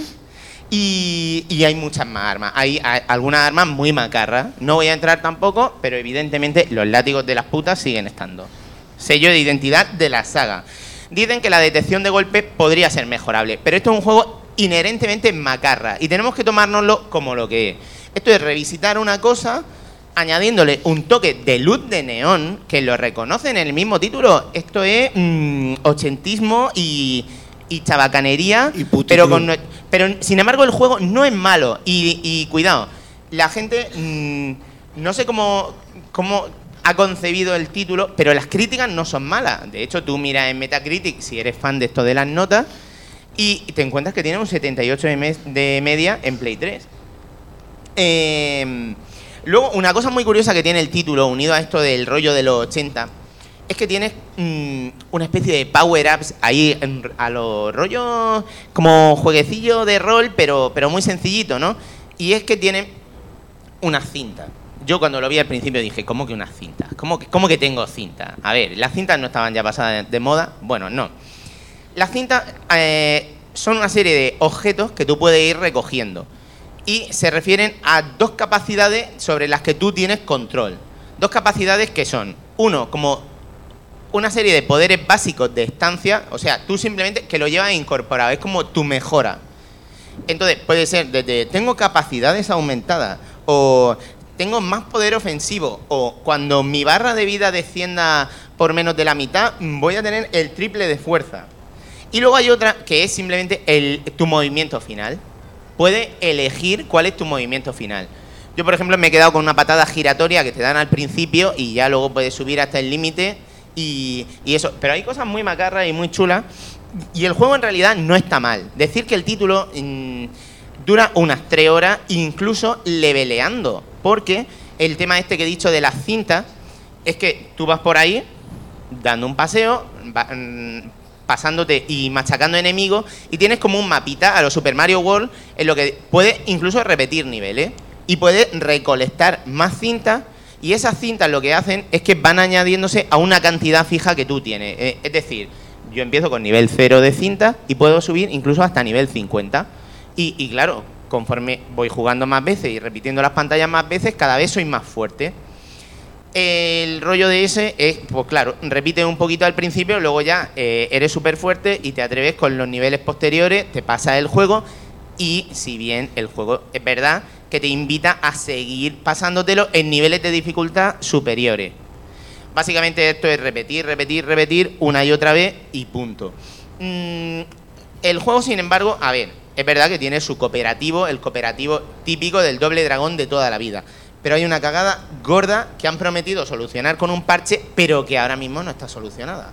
Eh, y es un fallo. Este juego me lo acabas de sacar como descargable, pero al menos en Play 3, de primeras tú no puedes jugar online con un colega, cada uno en su casa. Y eso, en un título de hoy en día, dice, vaya, me corta un poco el rollo. Saldrá un parche, se arreglará, ok. Pero bueno, el título en Xbox 360 cuesta 800 Microsoft Points, que ahí cada uno decide, pero en PlayStation, ahora mismo, si eres suscriptor de, la, de PlayStation Plus, te lo puedes descargar de forma gratuita. De forma gratuita es un juego al que merece la pena dedicarle sus 3-4 horas y, y pasarlo bien. Eh, veo más o menos que ahora, por asuntos de tiempo, no me puedo alargar con más historia, pero bueno, yo mis 3-4 horas me lo he pasado bien. Una pregunta. Eh, a mí en ese juego, en el antiguo, yo este todavía no lo he jugado, me apasionó un movimiento que yo pensé durante años que podía librarme del típico kinky que en la recreativa de turno del Dum Dum, los que sois de aquí lo sabéis, me quería quitar mi partida de 25 pesetas. Y era el codazo. ¿Está el codazo presente? El- de hecho, el codazo es uno de los movimientos especiales que podría dar. Por cierto, nunca lo usé, no tuve huevos, pero tampoco creo que hubiese dado resultado y era un mierda seca, lo sigo siendo, pero entonces más. Sigue, ¿no? Ahí está el codazo. El codazo está, sí. Bueno, entonces, eso, no me quiero alargar mucho más. mm, Yo lo he visto bien, o sea, a mí eso me, me pone. Ya os digo. Yo que- digo, el juego no es la bomba y, y hay que entenderlo como lo que una macarrada que, Es que un- sin embargo está genial para es como- jugarla con un colega un día de cerveza. La peli de mercenarios en videojuego. Sí, retorno a los convencido. 80 a, a tope, ¿no? Pues sí. Eso, para tres horas de cerveza sin parar de jugar y sin parar de beber, cada vez el juego parece incluso mejor. Y en cuanto a música, algo que no sea de los 80, por favor. Eh, de los 80 no he escuchado nada. Bien. Básicamente mm, he estado escuchando una selección de hits del momento porque últimamente con mis alumnos eh, estamos haciendo una tarea de carácter manipulativo que es más como un trabajito que estamos haciendo eh, en mi trabajo y siempre me gusta ponerle un poquillo de fondo. Entonces, a la hora de la verdad, me han parado en radiofórmulas como Europa FM y he utilizado la página Group Shark para ir haciendo listas de reproducción que van desde mm, los éxitos del momento hasta Pablo Alborán, Camela y todas las macarradas que le gustan a mis alumnos. De vez en cuando les meto algún gol, voy combinando con algún super submarina, algunos killers, alguna historia para que vaya. Gafapasta no, eh, give me a fucking break. Sí, pero bueno, eh, eso es lo que está escuchando. Pues muy digo. Sí, y por lo demás. Sí, sí, y lo último que he escuchado de podcast, el otro día mm, precisamente me mandaron el, el Pro Evolution Soccer de, de, de ahora, o sea, el, el- el de esta temporada. Empecé a jugar un poquillo y dije, bueno, ya Maldini y el otro pavo me están aburriendo. Y me escuché el, el episodio 303 de uno de mis podcasts favoritos, de Video Game Outsiders, que básicamente es como confesiones de un jugador, pero en inglés. Entonces, eso. Eh, Eso, si os- no lo hacemos nosotros, ¿no? no, no, no, no, no. Que no me habéis llamado Eh, nunca. Chicos, si os parece, vamos a pasar ya a los DLC del programa, no sin antes escuchar nuestra maravillosa cortinilla que nos va a poner el señor Manolo.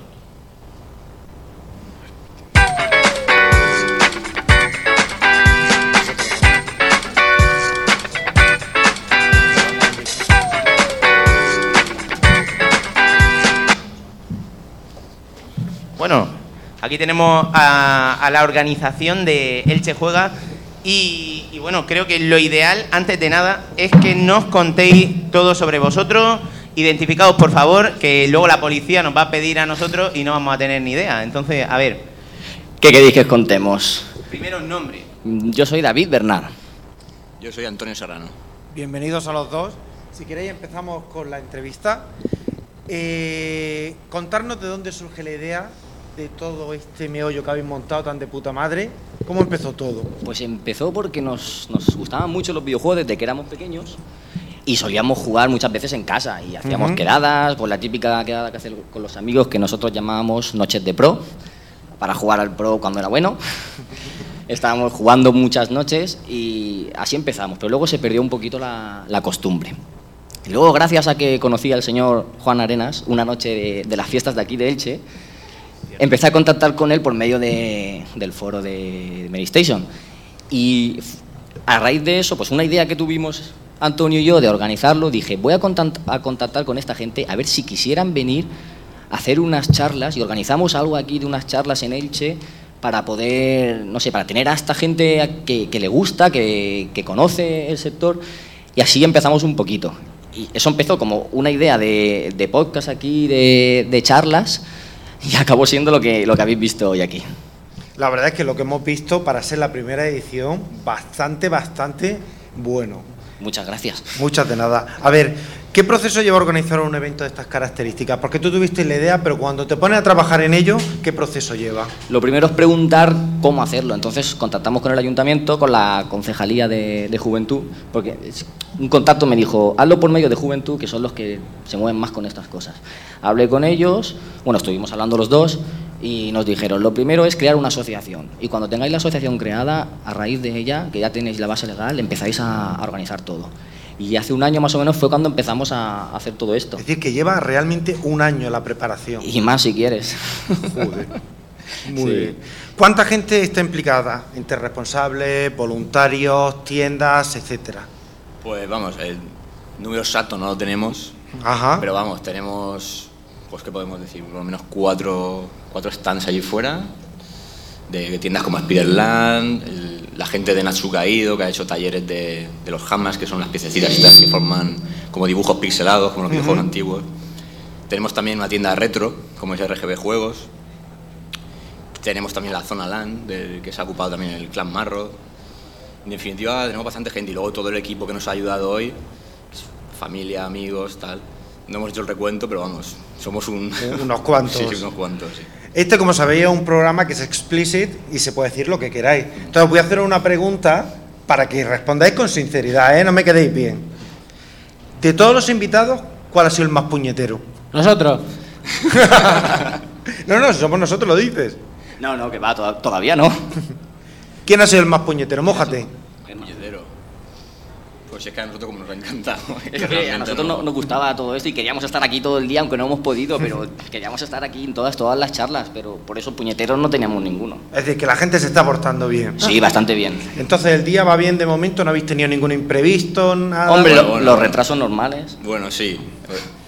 En una, en una de las salidas para coordinar sí que ha habido un tipo que nos ha querido echar, la- entre comillas, la bronca, ¿Y eso? porque dice que, que no le ha gustado nada la, la organización y...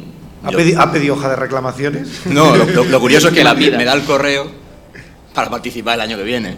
O sea, ah, muy bien, se- entonces bien. Digo, bueno, se ha vale. quejado, pero a pesar de eso le ha gustado. O sea, a mí que me lo explique, ¿no? Pero bueno, en fin, me ha puesto ahí un poco a parir, por decirlo así, pero, pero el tío dice que quiere venir el año que viene, o sea, que a mí... Lo cual, bien. Bueno, Sí, o sea, me, eh, me eh, quejo, pero mira, me ha gustado. Sí, Sarna con te- gusto te, no doy- te doy por culo, pero... Pero, pero en vengo. fin. O sea, ¿Qué os ha parecido la respuesta en general de la gente? Pues nos ha sorprendido bastante, porque teníamos la incógnita de, de quedarnos aquí solos. No, pero ya has visto que no. No, no, no, no. Y ha sido abrir las puertas, incluso antes de la hora, y ha empezado a entrar gente, gente, gente, y vamos, se ha vendido todo lo que, lo que teníamos previsto. O sea que ha sido un éxito más de lo que nos esperábamos, mucho más. Me, alegro mucho. ¿El año que viene hay posibilidad de continuación o hay planes de continuación? Sí, seguro. Es, es una pregunta que nos han hecho ya varias veces y, y podemos decir que sí, porque todo, casi todo el mundo quiere, incluso desde la concejalía nos lo han dicho, que quieren hacerlo. A- El concejal dijo que incluso quería hacerlo a nivel provincial, con la Diputación de Alicante. O sea, tienen ganas, no sabemos si, bueno, sabemos cómo son la clase política, que a lo mejor era por la rueda de prensa, pero bueno, que la gente sí que tiene ganas y sí que se implica y en principio parece que como hemos tenido respuesta, sí que esperamos hacerlo el año que viene. Yo hay una cosa que me ha gustado mucho de este evento, que ha sido eh, el tema de los precios populares. Es decir, para mí, entrar a un salón del videojuego, como puede ser este, por dos euros y los niños pequeños gratis, es admirable. ¿Habéis necesitado mucho apoyo económico para hacer esto o no? Básicamente no, porque la entrada era así porque era para cubrir gastos. Cubrir gastos de traer a gente que, que no podía permitírselo, cubrir gastos, pues lo- las- el agua que hay que comprar, bebida, algo de comida para la gente que nos ayuda y todo eso. Entonces, por eso podíamos permitir poner esos precios. El ayuntamiento nos ha ayudado mucho con las instalaciones, con el material. Entonces, al no tener que comprar nosotros nada de eso, ni consolas, ni juegos, ni nada, todo eso nos lo han facilitado. Entonces, es lo que nos ha permitido poner ese precio tan reducido solo para, para cubrirlo todo. Vale. Yo quería destacar, porque lo de la entrada de ya lo sabía que era un precio muy bueno, pero me ha sorprendido mucho eh, el puesto de comida, que eran unos precios mm, muy, muy, muy razonables, muy, o sea, hoy día yo no recuerdo ningún salón o ninguna jornada de este tipo que haya un puesto de, de comida o de bebida adentro con esos precios, ¿eh? Mm, vamos, que no sé si sería responsabilidad vuestra o ha sido del que el monta el puesto No, eh, con- enrollado, contactamos- pero Contactamos con ellos y los precios los han puesto ellos libremente, pero la verdad es que se han portado bastante bien. sí, sí, sí. En mi opinión, este año habéis tenido un nivelazo de la hostia con gente de Game Over, con gente de Café Lock, del Medistation. Lo han bajado No, no, de nosotros. verdad, un nivelazo de la hostia. Entonces yo, mi pregunta es, con la gente que ya habéis traído este año, ¿quién queréis traer para el próximo año? Porque es que... Pues queremos, Eh. si es posible, queremos que venga eh, Relaño de Mary Station. Tony Chan, que ha sido sin duda la, la ausencia, porque teníamos bastantes ganas de, de que viniera, pero por compromisos y tal no, no se podía. Pero Motenay que iba a venir, pero al final no ha podido por problemas más familiares, pero es casi casi lo tenemos aquí. Ya le pegaré yo el paquete. ¿Qué os gustaría decir? Antes de despediros, algo, algo que queréis resaltar, decir. Nada, que estamos muy agradecidos que todos los compañeros hayáis podido colaborar en esta, esta iniciativa. Pues sobre todo queríamos fomentar también el, el, digamos, el periodismo de, de videojuegos, o sea, que la gente sepa que existe, que hay, hay, otra, hay otra rama periodística, por decirlo así, y cada vez está creciendo más. Y que realmente que nosotros en- a nivel nacional nunca se ha hecho una reunión de los mismos. Entonces queríamos eh, que ser los pioneros en eso porque nos encanta, nos encanta y, y de hecho si podemos, en breve queremos tener nuestro propio podcast. Ole, Y cuando el lunes me baje los podcasts en mi iPhone y vea que esté yo ahí, voy a flipar. Muy bien, pues me gustaría daros las gracias primero por haber organizado esto, por habernos dado la oportunidad de estar aquí. Y nada, como siempre digo, aquí estamos para lo que haga falta. Muchísimas gracias por permitirnos colaborar con vosotros y a decir unas pequeñas palabras, porque de verdad es que es un honor poder hablar aquí con vosotros. Muchas gracias.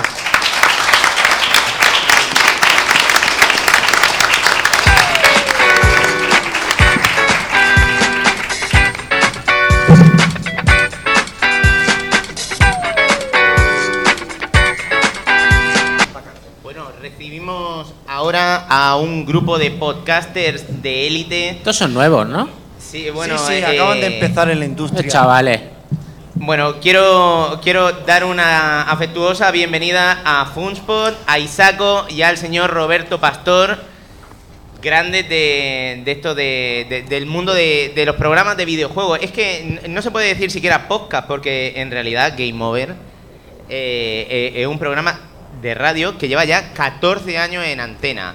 Eh, un año después de la caída de Game 40, aparece un programa en Radio Speed que es Game Over. Y no, no eh, vamos, eh, desde la quinta temporada que empezamos a descargar en nuestro, en nuestro iTunes, esa temporada que empezó a llegar a, a los que nos comprábamos los, prim- los primeros iPods y eso, y, y pudimos descubrir lo que eran los podcasts.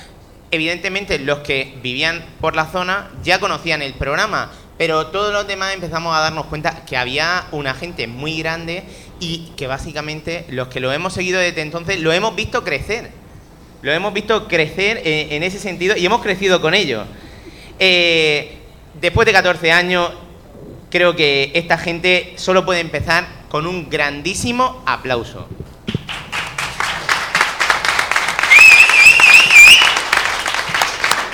Y, y bueno, va- va- vamos a daros la bienvenida. Bueno, pues mucho- hombre, Muchas después- gracias. Después de este recibimiento ya no sé qué quieres que diga, pero bueno, que muchas gracias. A ver, ya sabéis que somos aquí todos una gran familia. To- no solo los podcasters, sino toda la gente que nos dedicamos por pasión al mundo del videojuego.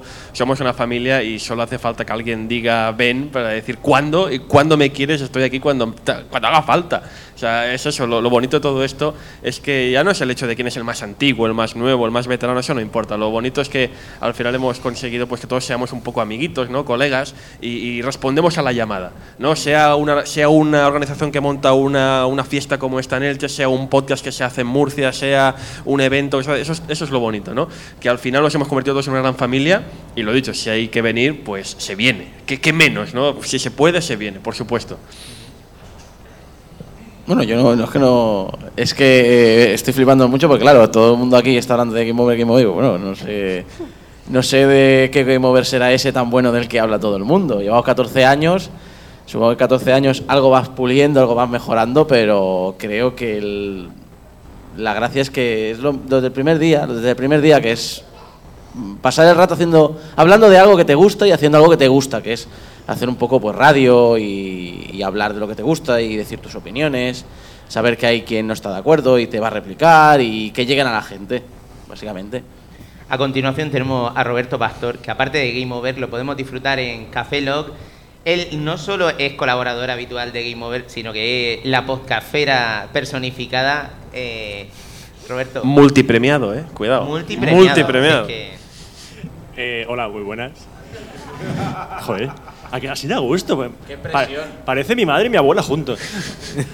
Eh, sí, no, bueno, yo por Game Over puedo hablar poco porque estoy colaborando con ellos de manera remota en el blog, porque ellos están en Barcelona, yo estoy en, en San Vicente, al lado de Alicante. Entonces, si, estu- si estuviese en Barcelona, evidentemente iría todas las semanas allí a Radio Despí, pero colaboro a través del blog y bueno, con las reuniones de tema del guion, pues también he hecho, añado mi- mis, mis paridas personales ahí, lo, más, lo mejor que puedo. Pero por Café Lock sí, evidentemente, porque es, eh, es un proyecto que empezamos Óscar Baeza, Franza Plana y yo en 2007, en enero de 2007.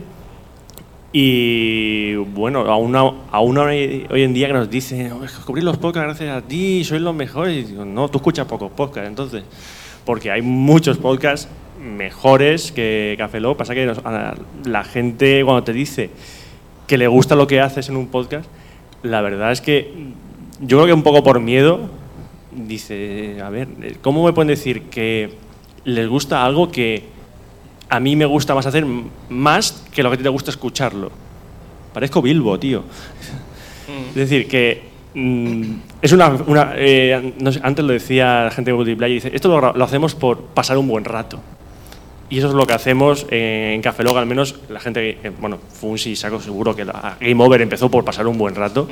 Y con esos eh, ratos de ocio que te lo pasas bomba grabando, aunque tiene su trabajo, hace que la gente disfrute muchísimo, pues no sé, es una sensación que se queda grabada y es lo único que al final buscas. Hoy eh, nos vamos a centrar celebrando precisamente los 14 años de Game Over y, que no siempre podemos contar con su presencia. A mí es que me parece una cosa, porque yo como capitán de esta casa de locos eh, sé la dificultad que siquiera nosotros llevamos dos años desde que empezamos y 14 años me parece una cosa que es que eh, me quiero sentar con esta gente a hablar un rato. Y hoy vamos a hablar de Game Over. Vamos a centrarnos un poquito en eso. Decir que quien quiera ponerse en situación tiene un maravilloso programa de nueve horas y media para conocerlo todo sobre Game Over. Vamos, maravilloso. eh, no, 10 horas, ¿qué tengo que hacer estas Sí, 10 horas? eh, lo que pasa es que en ese programa quedaron algunas preguntas. Entonces vamos a combinar algunas. Hacían falta 10 horas. Eh, es un DLC. Este es el DLC. Este es el DLC un poquito. Entonces vamos, vamos a hacer algunas preguntas que quedaron por ahí flotando. Y para ello vamos a aprovechar, vamos a, a una persona precisamente que le gusta afilar el lápiz bastante, al señor Salva Spin, que va a empezar con preguntas básicas y vamos a ver por qué de derrotero acabamos. Bueno, pues la principal y general es ¿qué es Game Over? A ver. Eso sí que se contestó, tío. O sea, empezamos a decir las preguntas que no se quedaron en el fucker, pues eso ya se dijo. No, coño, pero eh, queremos ayudar a contextualizar un poquito. Es un podcast. No, no, no es un podcast. No, verdad, es un es un, podcast. es un foráneo. Digo, es un programa de radio. Es un puñado de gente que por cuestiones de la vida acabaron reuniéndose. Al final, esta definición sirve para todo, ¿eh? sirve para casi todas las comunidades. Es un puñado de gente que querían compartir su pasión con los demás y han conseguido pues mantenerse ahí durante más tiempo que los demás. O sea, más tiempo quiere decir que nos reunimos antes y por eso pues tenemos un poco más de la veteranía, simplemente Empezaste veteranía. cuando no existían ni los podcasts. Ya, pero hacíamos un podcast sin saber que era un Sin podcast, saberlo, eso es lo grande. sin saberlo. El primer año, la temporada 0 y parte de la temporada 1, eh, ni siquiera se grababa. Porque era es, lo hacemos, vamos, lo hacemos en directo y nos vamos para casa, ya está, no, no tiene más. Pues ya sabiendo que es un Game Over, para- y, y sobre todo para los oyentes que, que- que no lo conozcan, más, más casual, ¿qué ha aportado un Game Over a vuestras vidas? Fama, logros, eh, Sexo, drogas, rock and roll. sexo. Fama cero, ¿eh? Mujeres. Fama cero. No, a ver, es. eh, ¿Qué ha aportado? Pues. eh, mm, cierta rutina, cierta regularidad, cierto. Da igual lo que pase en tu vida, que sabes que el sábado tienes la radio y tienes eh, los videojuegos y tienes pues dos horas de programa con tus eh, cositas eh, que tienes que hacer, tanto estés bien o estés mal. Yo creo que eso centra tu vida bastante, creo que te ayuda a, a- tener siempre un, un- un punto de retorno, un punto de, de que sabes que estés pasando por lo que estés pasando, el sábado y radio y, y vas a estar ahí. Entonces, eh, yo creo que ha aportado eso, cierta regularidad en nuestra vida, cierta, cierta, además cierta obligación a vernos también. Que a lo mejor ver nuestras feas caras. Sí, no, pero es aquello de lo típico de que a lo mejor pues eh, tienes un grupo de amigos, estás enfermo una semana y a lo mejor te pasas dos meses sin verlos. Y de esa manera pues los ves cada semana y bueno, es una forma de, de, movernos, de, hacer cosas, de hacer actividad. Sí, y a mí también la radio, ya no solo Game Over, sino la radio en general, porque quieras que no, yo empecé a hacer cosas de estas con 15 años. A mí la radio me ha servido para... la radio me ha educado y la radio me ha hecho madurar. Y lo digo de verdad, ¿eh? porque yo pillé la radio en un mal momento de mi vida, quinceañero, tú dirás quinceañero friki, una bomba de relojería. Y, la radio pues eh, fue un poco durante mucho tiempo el único, la única boya, ¿no? la única boya en un mar de- que no veía un horizonte, no veía dónde ir. Pues la radio me marcó un camino, me marcó, era como un- una, una serie de luces, ¿no? una serie de referentes, pues, ves por aquí, ves por allá, y, eso ser, no sé si mejor persona, no sé si ser más maduro, pero sí que me ha ayudado a, a eso. Y creo, y creo, conociendo un poco al- al- a la gente que estamos en el programa, que no soy el único, que ha habido mucha gente que el programa, eso, nos da responsabilidad de estar siempre allí, nos ha dado unas tareas, unas obligaciones, y eso curte mucho como persona, y sobre todo cuando estás 14 años sin parar temporada tras temporada, sábado tras sábado, eso curte. Curte y yo creo que a mí personalmente a mí me ha, me servido para ser educado y para madurar como persona. Y con respecto a esto de una obligación, una estructura, una rutina, eso a la hora de, de compaginarlo vuestra- con vuestra vida social, o sea, en 14 años mm, habréis cambiado a lo mejor vuestro estatus, eh, vuestras etapas vitales, ¿cómo eh, sois capaces de compaginar todo eso para que todo siga adelante?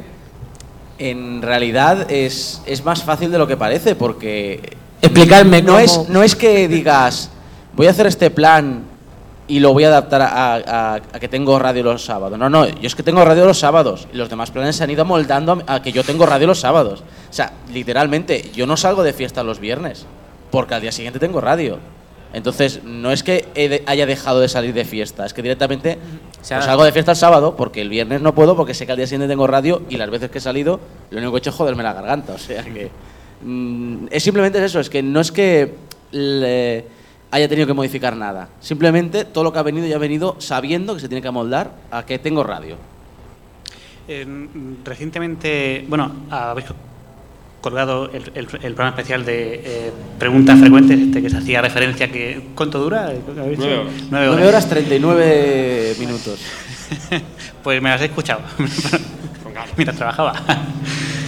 Y eh, bueno, ahí comentabais todo lo que estáis hablando de cómo hacéis el programa, todas las horas que os tiráis, porque, eh, bueno, para la, la gente que, que no conozca Game Over, si los hay, de los, eh, los, los- los escuchantes de. Uy, que esto suena mucho.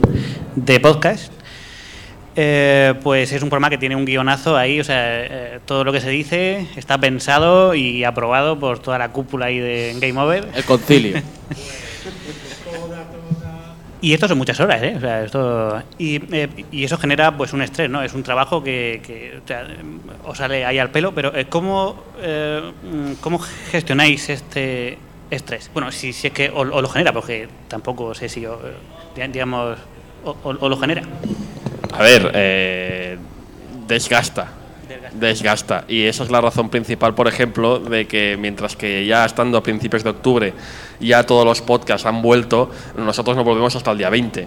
Porque es verdad que es un trabajo que desgasta mucho, es un trabajo por el cual lo hacemos por puro amor al arte, es un trabajo que es mucho tiempo y, a medida que avanzas la temporada vas notando el desgaste, lo notas. Entonces, eh, ¿cómo se hace para mm, sacar todas las horas y tal? Pues buena organización, tenemos a una serie de personas que se cargan de organizarnos las cosas.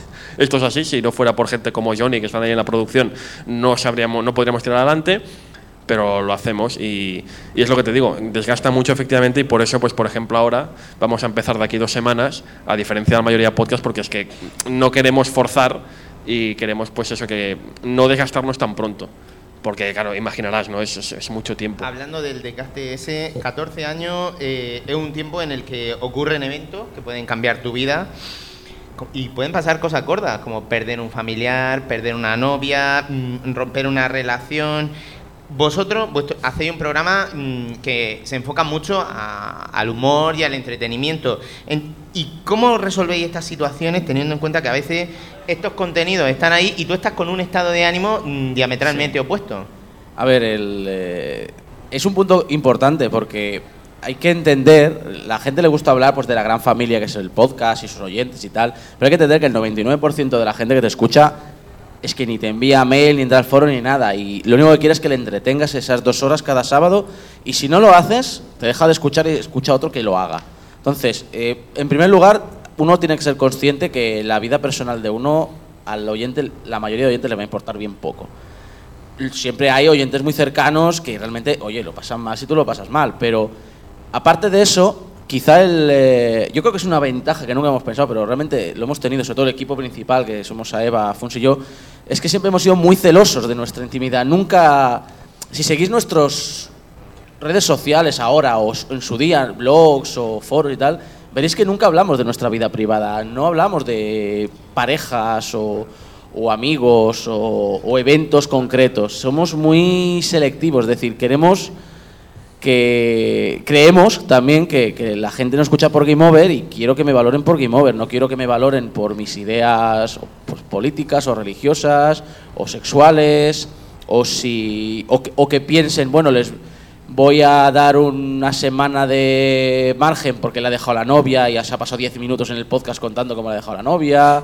No sé, siempre hemos tenido muy claro eso de que nuestra vida es privada y hemos sabido compartim- compartimentalizar mucho eso fuera del programa. Sí, además, ¿sabes qué pasa? Que lo que decía el maestro, decía aquello de show must go on, y al final es lo que es. eh, en los 14 años, imaginarás, se nos han muerto familiares, nos han dejado novias, han habido desgracias por doquier, también alegrías, han habido muchas desgracias, pero the show must go on. Bueno, muchas, muchas. Ahora parece Han habido. el Titanic. Han habido, pero han habido las de cualquier persona, Sí, las de cualquier una persona normal. una persona normal. Entonces es eso, el de show must go on, es así, tú tienes la responsabilidad, que al final es lo que te decía, es la responsabilidad. Tú tienes estar el sábado y no importa si has ganado un Oscar, si te han dado un premio, o si te ha dejado la novia, o si te has, mm, has pisado una mierda en medio de la calle, eso es lo de menos, a la gente no le importa. Ellos quieren que te den las dos horas de programa y tú es tu responsabilidad, porque te has comprometido a ello al principio del año, es tu responsabilidad darla y el resto no importa. Fíjate que además muchas veces hemos ido un paso más allá y cosas de Navidad o, o verano que no tendríamos por qué colgar nada hemos colgado. Yo me acuerdo un 25 de diciembre estar en casa de, mi- de mis padres por la mañana tres horas editando un programa especial que habíamos grabado en casa de Saeva, El día antes. exacto, el día 24 de diciembre, llegar mi familia, guardar la sesión y cuando toda mi familia se ha ido a las 7 de la tarde, volverme a poner el ordenador y seguir editando el programa el 25 de diciembre. Fum, fum, fum. Y en estos 14 años, eh, como hemos estado viendo esta mañana en la mesa redonda y tal, ha habido muchos cambios de perspectivas sociales sobre el videojuego, de nuevas plataformas y tal. En todos esos 14 años, ¿hay algún evento, algún hito que habéis vivido con especial intensidad con especi- o que recordáis con especial cariño? Yo creo que una de las cosas más importantes que hemos vivido, y creo que lo dijimos que era algo histórico, era el abandono de la fabricación de hardware de Sega. Me lo has quitado. Oh. Me lo has quitado. Sí, sí, no, pero es que es cierto. Es, No, yo creo que es lo más importante porque fue el, el, pri- el fin y el principio de una nueva época, una nueva era de lo que es el videojuego. Porque de ahí, en tres años salió la DS, que también fue un cambio de paradigma. Es decir, fue, fue dejar Sega el hardware, venir Nintendo con el público casual o el público mayor. Esos tres años de bypass y que empezaron con Sega dejando el hardware, yo creo que es de las cosas más importantes Claro. que, que hemos podido disfrutar y vivir en, en la radio. Y es que nosotros empezamos el programa pues siendo unas personas que éramos incapaces de imaginar que eso pudiera llegar a pasar. Claro. Y, y- y pasó. No- nosotros heredamos un. O sea, nosotros empezamos en la época que tú jugabas a videojuegos. No tú jugabas a juegos de acción, o tú jugabas a juegos de lucha, o tú jugabas a simu- No, tú jugabas a videojuegos y tú jugabas a una aventura gráfica, a un plataformas, a uno de fútbol, y a uno de Fórmula 1 y a uno de, ca- y a uno de, pues, de, de saltos o de lo que sea. Tú jugabas a todo. Y hemos Em- Empezamos ahí y ahora e- es muy separado. Realmente es imposible que una persona abarque todos los géneros que tiene el videojuego. Eh, señor Roberto Pastor, ¿cuál es tu cambio de esto favorito? En 14, años, Sí. en, en 14 años que no he estado en Game Over. Da, igu- da igual, pero oye, tú formas parte del equipo. Tienes derecho a responder esta Eh, pregunta. bueno, es que en el tiempo que llevo con ellos tampoco ha habido ningún momento. No, no en ese tiempo, pero. En tu vida, jugué, ju- En mi vida, bueno, lo de. útil. A ver, lo de Sega también a mí me afectó muchísimo porque yo, yo empecé en el tema de las consolas con una Mega Drive. Ver a Sonic en una consola Nintendo dolía al principio. ¿eh? Eh, dolía mucho. Además que lo pusiesen como, como el personaje asqueroso del juego. o sea, es que decía, ves un. O sea, yo tengo ahí mis cajas de Sonic 1, de Sonic 2, de Sonic 3 en, en mi casa y pienso en esos juegos, esos tres juegazos, y luego pienso lo que ocurre con Sonic ahora y digo yo, "Uf, madre mía". y tengo el Sonic Generations, ¿eh? Me lo pagué por él. Bueno. Pero es que. mm, no sé, yo creo que el tema de Sega, yo creo que fue la. Aunque ya, había, ya llevaba tiempo jugando, fue lo que terminó de decirme: mira, tío, no te hagas seguidor de una marca ni de una consola, porque es que va a dar igual. Yo me acuerdo de, bueno, yo tenía un amigo con la Super Nintendo, y lo típico, uno con Mega Drive y otro con Super Nintendo, ya sabemos lo que pasaba. Tus juegos son muy infantiles, por lo tuyo no tienen colores, por lo tuyo la música es una mierda, por lo tuyo. La de críos. Y lo de Sega que desapareció, de repente ya no voy a ver más a Sonic, no voy a ver más una consola que ponga Sega en la carcasa. Es decir, mira, es que aquí lo. Perder ver, un a- amigo. ¿Eh? Es como perder un amigo, ¿no? Peor. Bueno, sí, puede, se puede interpretar así. Pero es que es el, el- la bofetada que te dice, mira, aquí las cosas pasan. Aquí las cosas pasan. Y lo que.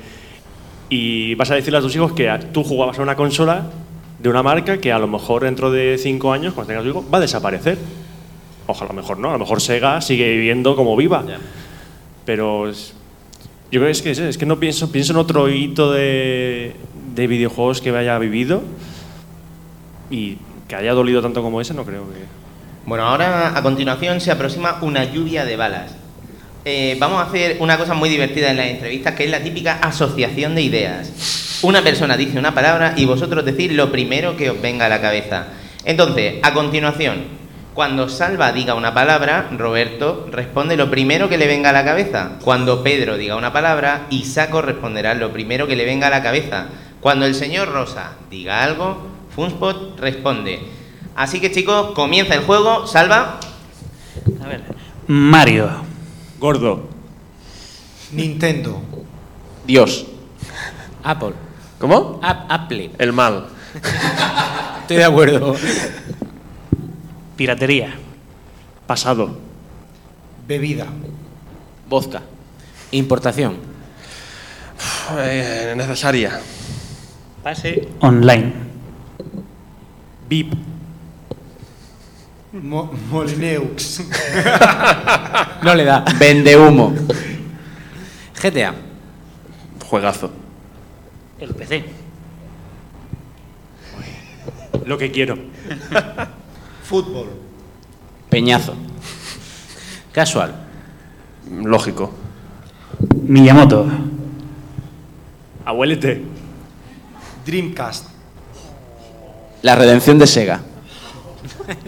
Battletoads. Radio. Sexo.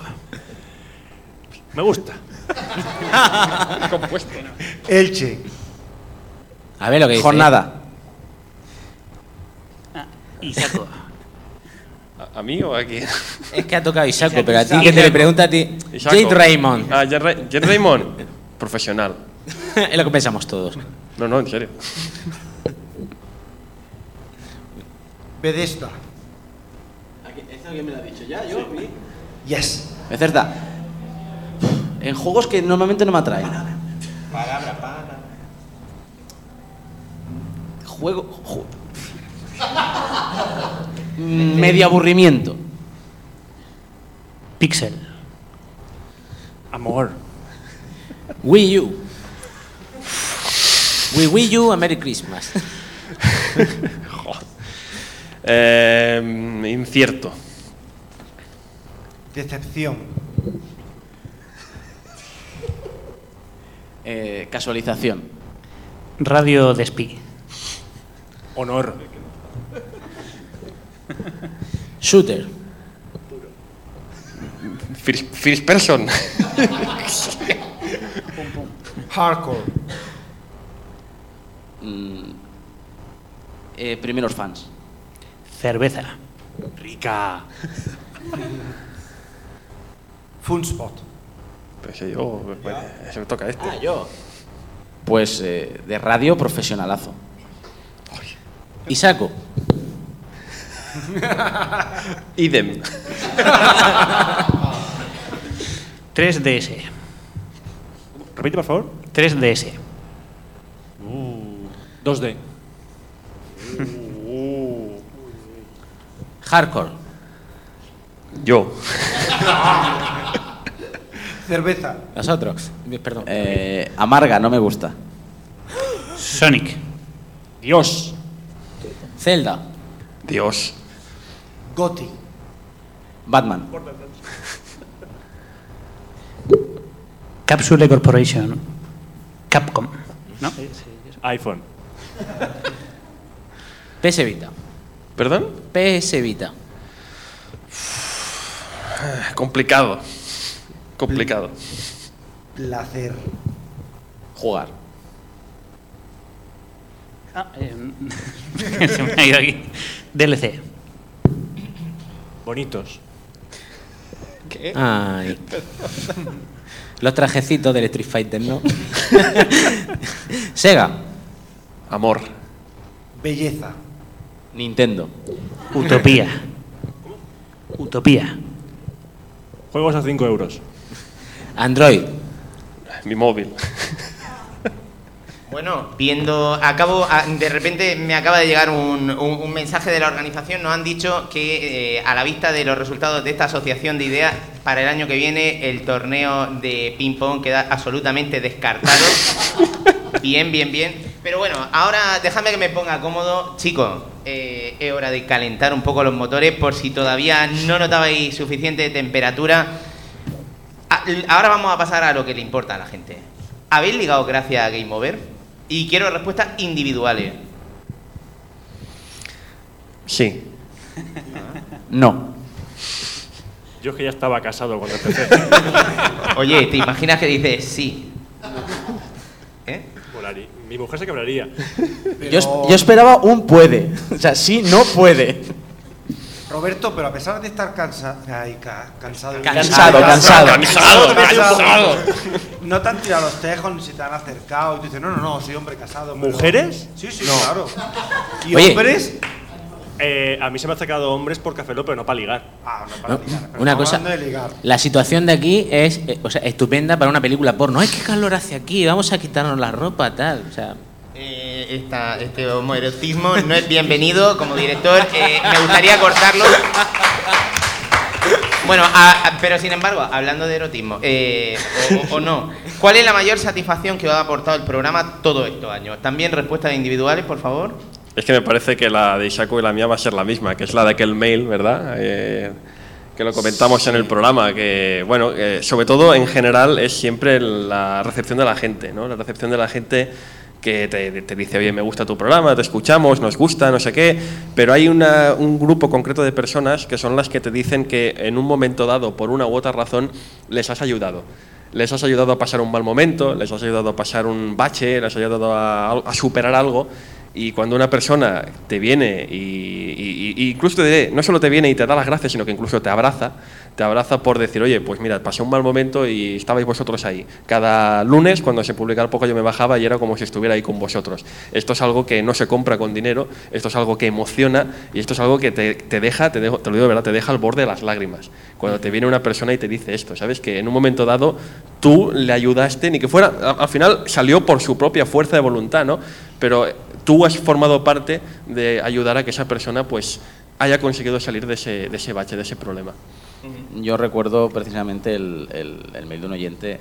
A veces eh, algunas personas sí que me han dicho que estaban mal, pero me acuerdo de un oyente que era problema de drogas. Problema de drogas, eh, problema de malos ambientes, problemas de malas amistades, de, de realmente algo muy heavy. Y intentar alejarse de eso y que obviamente nosotros no somos los responsables de que haya salido de eso, eso ha sido él, pero uno de los actores que usó para ayudarse eh, usando Game Over, pues a mí la verdad es que me emocionó mucho. Realmente decir, hostia, pues mira, el- todos los dolores de cabeza, mal humor, esfuerzos, dejar de ligar y follar, porque claro, no estamos saliendo los viernes, entendemos que dejamos de, de hacer eso.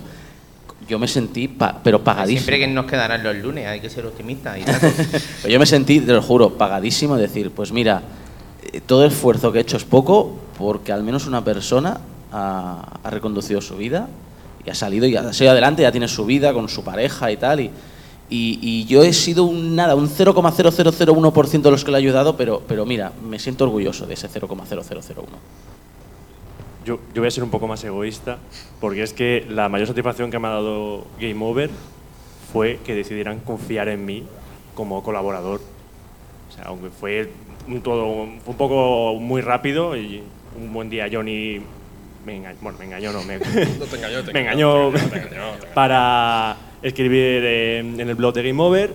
De ahí pasé a, pues, a entablar más amistad remota con ellos y al final acabé pues, eh, visitan- yendo a Radio Despí, grabando con ellos, colaborando en, en algunos programas especiales, a, escri- a escribir parte de los guiones, grabarles ese gags remotos y luego de repente a jugar con ellos de forma normal en, en el equipo online. O sea, está conectando y ahora ves y dices, ¿se ha conectado al fútbol? Digo, es que yo pienso, hace unos, dos, unos años no me imaginaba jugando con ellos a una, una partida en el, en el equipo live.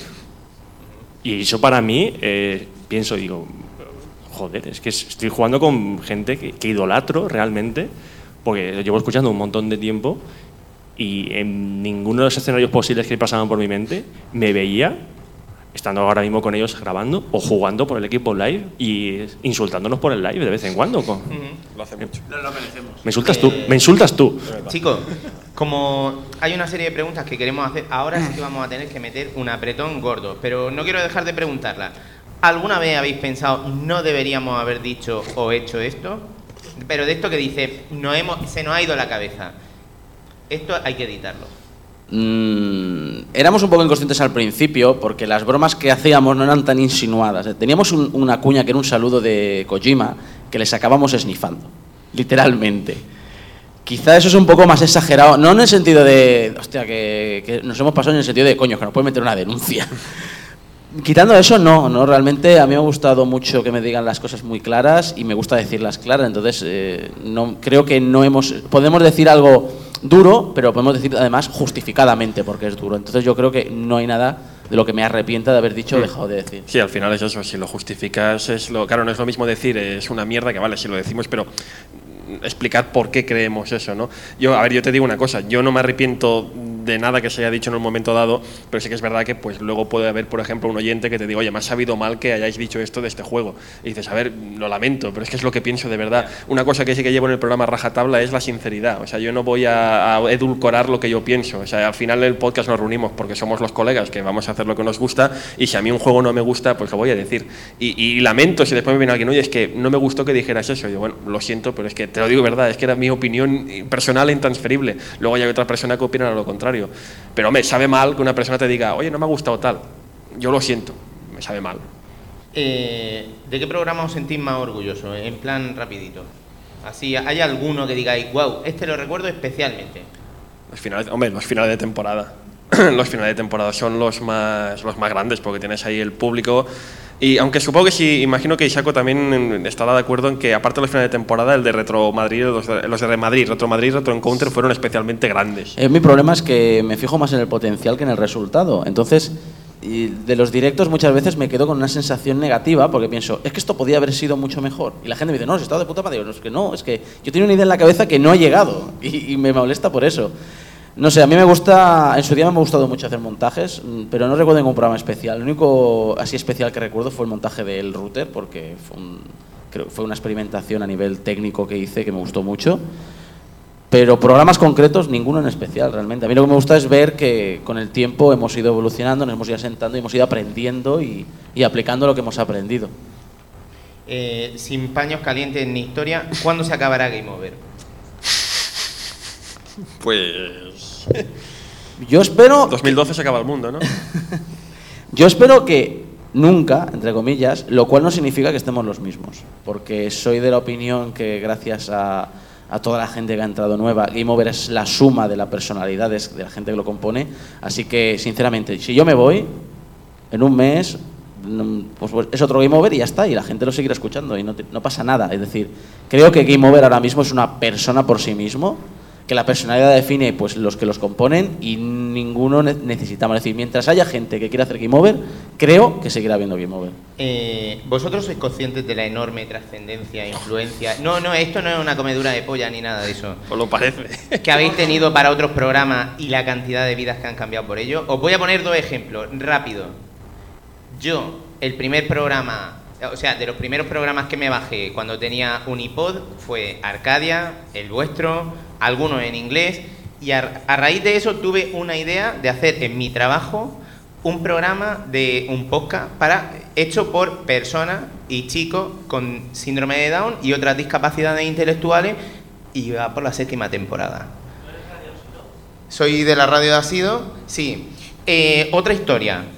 Eh, nosotros, si no hubiese sido por vosotros, seguramente no estaríamos ahora mismo aquí sentados. No existiría confesiones de un jugador. La culpa es vuestra.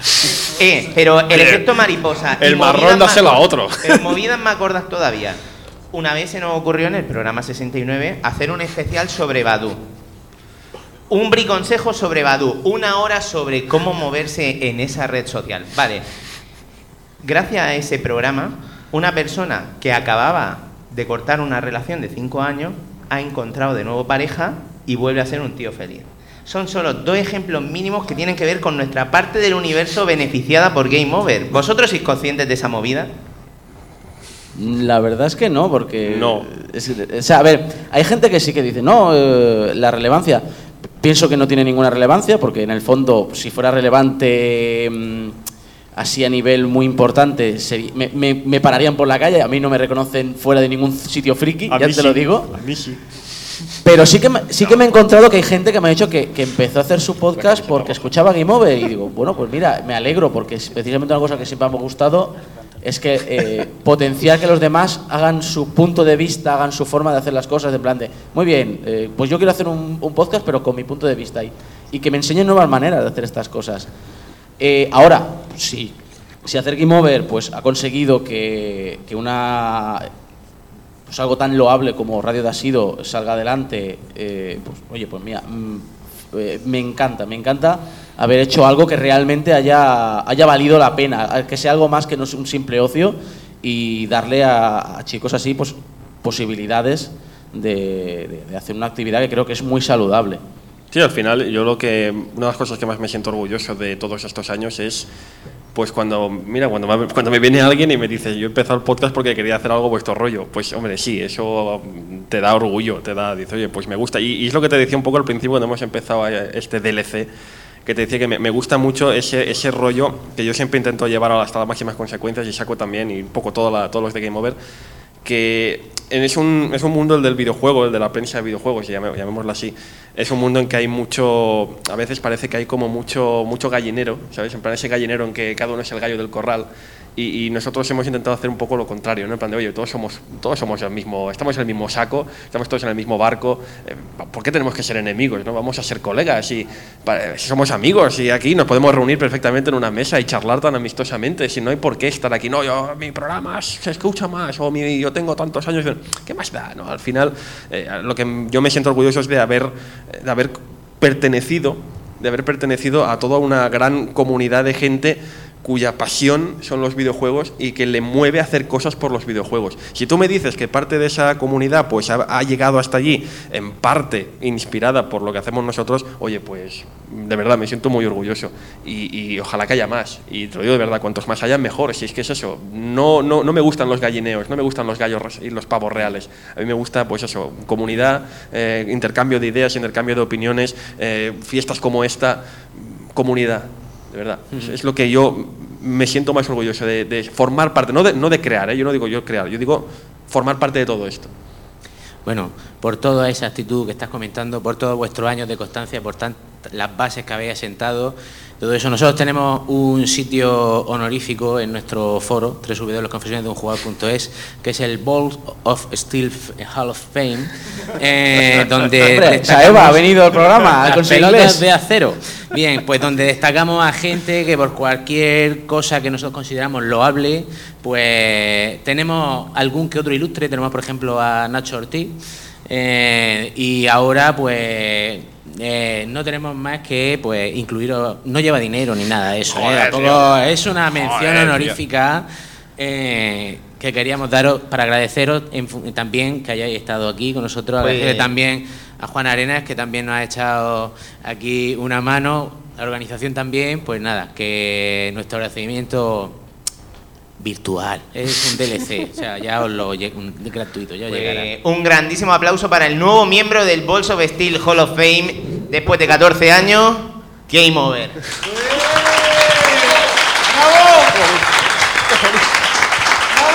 ¡Qué bonito! ¡Qué bonito! Y no hay trofeo ni nada, ¿no? Lo sacaremos en un cómic de superhéroes. Ah, oh, oh, pero eso ya se ha hecho. Ah, hostia. Eso ya se ha hecho. Y Saco era negro. Bueno, que sepáis que vosotros me, me ahorráis trabajo, porque cuando tengo que cubrir en alguna ciudad eh, ventanas para no dibujar, pongo ahí. Eso un- no, un no lo hemos hablado. Es que Salva Spin es dibujante de Marvel y en muchas. Bueno, hay veces que, que, que cuela aquí algunos de los amigos en, las- en sus cómics. Han salido en Masacre, en. Sacre en ¿Lo ven no fue o no? En Iron Man me salió Iron. Man. En las, en las divas de Marvel aquellas. Y Seco Black Widow. salió eh, un poco más moreno de, de la cuenta. negro. Negro, negro. eh. Me viste sin pantalones, negro. Tenía que ser negro. Justamente. Bueno chicos, pues ahora sí que es el momento de ir cerrando el chiringuito, no sin antes dar una vez las gracias, ahora vamos a empezar por vosotros, a la audiencia, a los oyentes, tanto a los que estáis aquí como a los que nos estáis escuchando en casa. Dar las gracias también a la organización, porque sin ellos tampoco estaríamos aquí. Y por supuesto a nuestros invitados de lujo, una vez más, Juan Arena, muchísimas gracias.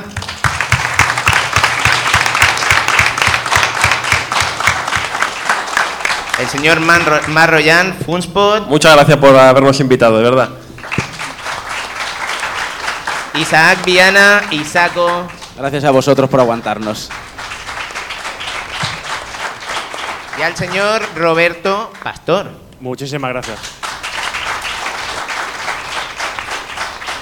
Bueno chicos, también darle las gracias al maravilloso equipo de Confesiones de un Jugador. Salva. Pues un placer estar aquí. Esto ha estado de, de puta madre. Y también con gente. Como siempre, un placer. Nos veremos la semana que viene. Y seguimos, seguimos. Señor Rosa, muchísimas gracias. Muchísimas gracias a la gente que está aquí escuchándonos. Sabéis que nos podéis encontrar en iTunes, en iVoox. eh, bueno, aquí tenéis en la propaganda en, en la confesión de un jugador, en Twitter. Muchas gracias por todo. Os dejamos con nuestro tema de despedida. Come Back to You del grupo Silence is Sexy.